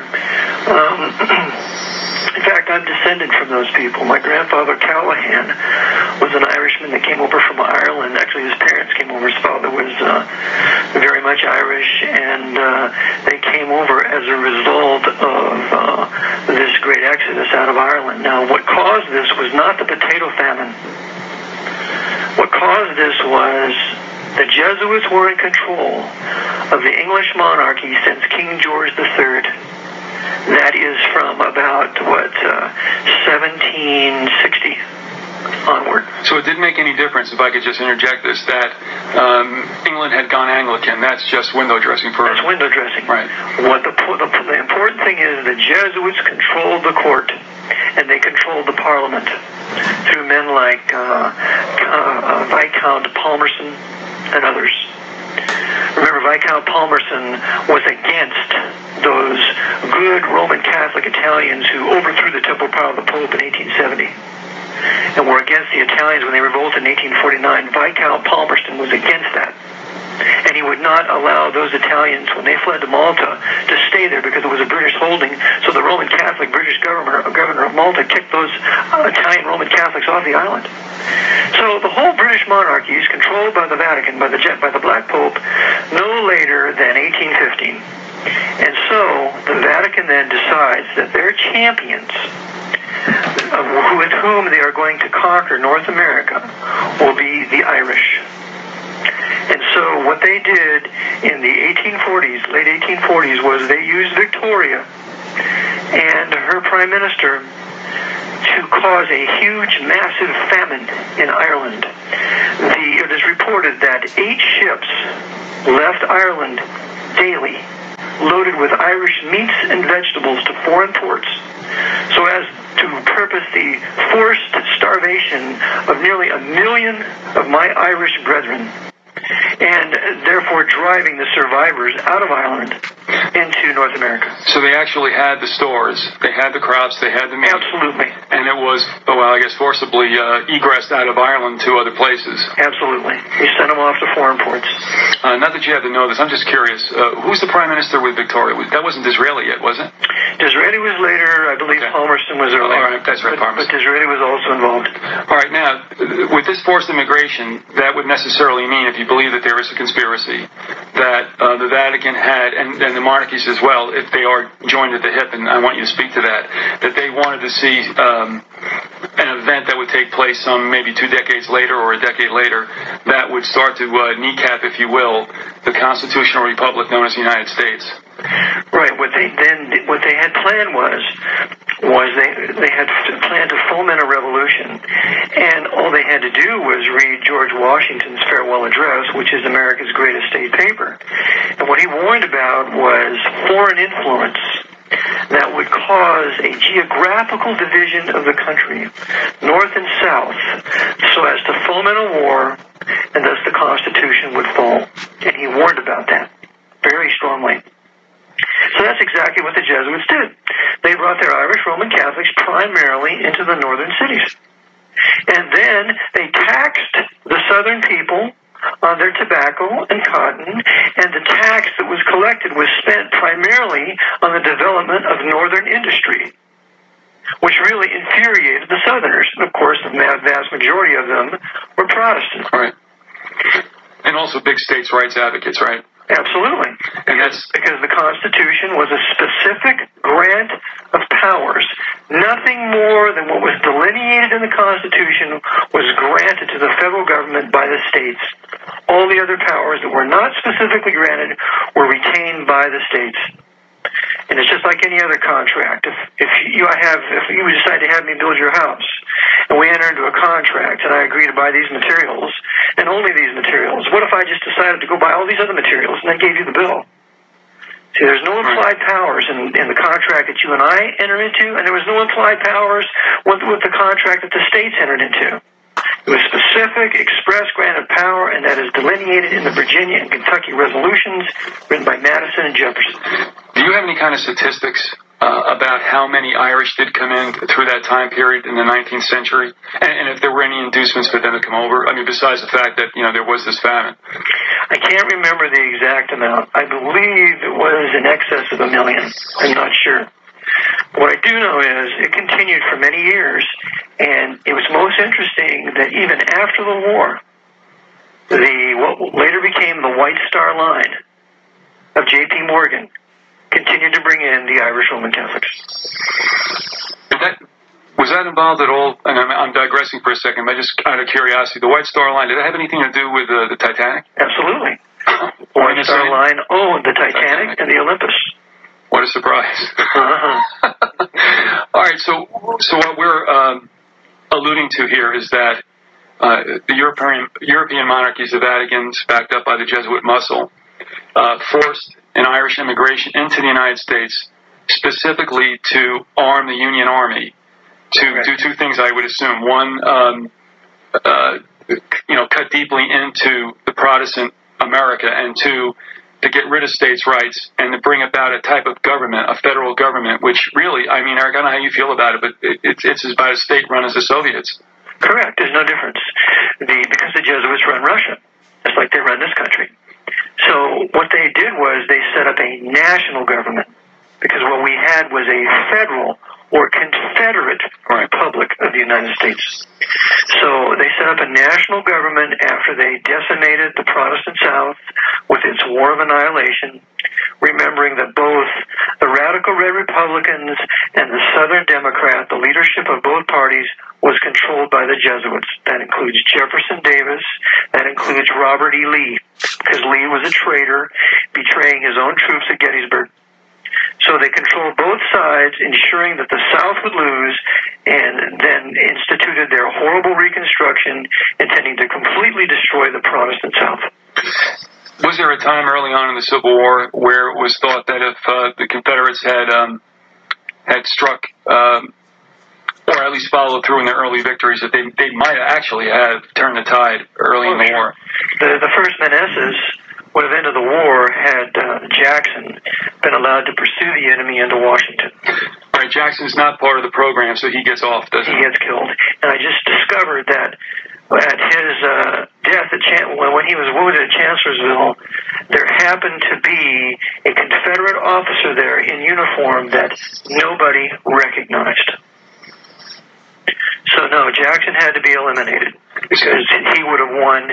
If he would have been at Gettysburg, it would have been a great victory, and then it would have been on to Washington. All right, now clear me up on this if you do have a deep background on that. Uh, Jackson was not shot dead and killed on the battlefield. They brought him back um, Right, they brought him back. wounded. and he wounded. They had to amputate his arm, and he caught infection, supposedly, and then died. Okay, and that's because he probably wasn't playing ball with the master plan, or at least didn't know that was going on. Right. The, the Irish really didn't. The Irish people didn't know what was going on. They were just doing what the priest told them to do. All right. So now, uh, as a result of this, um, the Civil War is fought. The Union wins. And what happens to 14th Amendment America that was different than before? Okay, uh, the the war is fought. The whole nation loses. Um, we are then reduced to the forced ratification of the 14th Amendment because remember that all the southern states were put under martial law. They were divided into five military districts overseen by the cruelest of military commanders, including Butler the Beast in Louisiana. And until the states would ratify, they would remain under martial law. And so the last states to leave were Virginia in 1870 and Texas in 1870. And so when they ratified the 14th uh, Amendment and gave their ironclad oath to the federal government, then they uh, withdrew with their federal occupation. And with the 16th Amendment, what that did was this. The 14th, 14th Amendment. 14th, right. Okay. But the 14th Amendment, what it did was this. It reversed, quote, the origin and character of American citizenship, unquote, according to the words of the Supreme Court. And what it did was it made U.S. citizenship, quote, paramount and dominant, unquote, and it made state citizenship, sub, quote, subordinate and derivative, unquote. So it reversed it. And this is exactly what the Jesuits wanted to do. This was the whole purpose of the war, was to centralize power in Washington, conforming the government of the United States to be governed precisely as the Vatican City government is being run. All centralized. Then in 1871, they incorporated Washington, D.C. Now, you could say, and I believe this to be true, it's not my idea, but I do agree with it, that what happened at that time was almost a dry run on a smaller scale for a federation, which obviously uh, the Vatican is looking toward, as are a number of uh, New World Order types and groups uh, in, the, in the world yet to come, that, that doing that to the United States almost was a dry run by federating those states. That's correct. What they did, for example, to the state of Virginia in the in the war when they divided it, created the illegal state of West Germany in 1863, because Virginia was a most Protestant Presbyterian Calvinist state. It was the keystone state. It was the state that made our country. Virginia had to be divided and conquered. What they did to Virginia in the 1860s, they did to Germany in the 1940s. Right. Um, now, uh, we're past that point. Um, the United States, as an experiment, as a constitutional republic, nothing like it before, uh, now is, is has been, as I would say, kneecap. It's been wounded, and uh, and would you agree that it really never ever has um, gotten close back to the prominence and the freedom with which people lived their lives prior to the Civil War? Correct. The the Federal Republic of the United States was destroyed. It no longer exists, and on its ruins was created this what I call in my book the Pope's Holy Roman 14th Amendment American Empire. And with this Holy Roman 14th American Empire, it wasn't quite complete at the end of the war. They had to destroy the Indian nations. So from 1865 to 1895, the Jesuits specifically Pierre de Smet, who was the most powerful Jesuit in the, in the plains at that time, uh, led and coached the Roman Catholic Philip Sheridan, the general of the army, uh, into the conquering and the subjugation of all the Indian tribes, putting them on reservations after mass killing them. It was one of the Vatican's ethnic cleansings in North America. It was America's 30 Years' War here in North America. And it was General Sheridan that Roman Catholic servant of Pierre de Smet, who said, quote, the only good Indian is a dead Indian, unquote. So that entire annihilation came from Rome. Uh, for people who are hearing you for the first time, as I had once upon a time years ago, it sounds very implausible. Your first reaction is, well, why didn't I hear about that in my history books? But, you know, we obviously well know on this show, and those listeners who do listen realize that those books have been sanitized. But you know what? When I look back, uh, and Harry and I have both, you know, delved back into uh, books that we might have read before, but it's uncanny how many times the Jesuits pop up. And you know what? They're spoken about almost in the same vein as we now talk about Islamist terrorists. They were a real pain. Correct. Correct. In fact, I just recently had something forwarded to me that a Jesuit community house in Austria has decided to give over the pistol that was used for the assassination of Archduke Franz Ferdinand in 1914. And, Yeah. And they had that weapon for many, many years until they recently gave it over this year to the Austrian Military Museum. You know, we did that last week, I believe. We talked about the Browning that they called uh, that killed eight and a half million people. You know, obviously triggering World War One. Right. And, and the, the Jesuits said, "Oh, we just uh, we just happened upon it." You know. Right, right. All right, so we went pretty long in this episode, and we're establishing some kind of aberrant, abstract facts of history together along a train of, logic that you haven't really considered before, and we're going to continue to do that on these episodes. Um, you know, I need you to look at the big picture, and you're an American. Most likely, you're an American if you're listening to this episode, and you need to take it seriously that the, the freedoms and the liberties established by our Constitution and for the protection of our families and for our, the protection of our lives and our rights are very serious things. And we, we cannot say that the totalitarianism and the communism that has been destroying the world over the 18th and 19th century will not come here and turn this place into an absolute ruinous heap, a smoldering heap just to go into the waistband of uh, wa- waistband of history here. So we will come back again with another episode in the future, and we'll take this discussion further. And like I said, please take time to pray and to get yourself ready to be exposed to the truth of history that's informed by a history and a current of of uh, documentation and journalism that you haven't been been exposed to before. So this has been Looking Glass Forum, and this is another penetrating discussion to go into our files here, and we look forward to having you back again next time.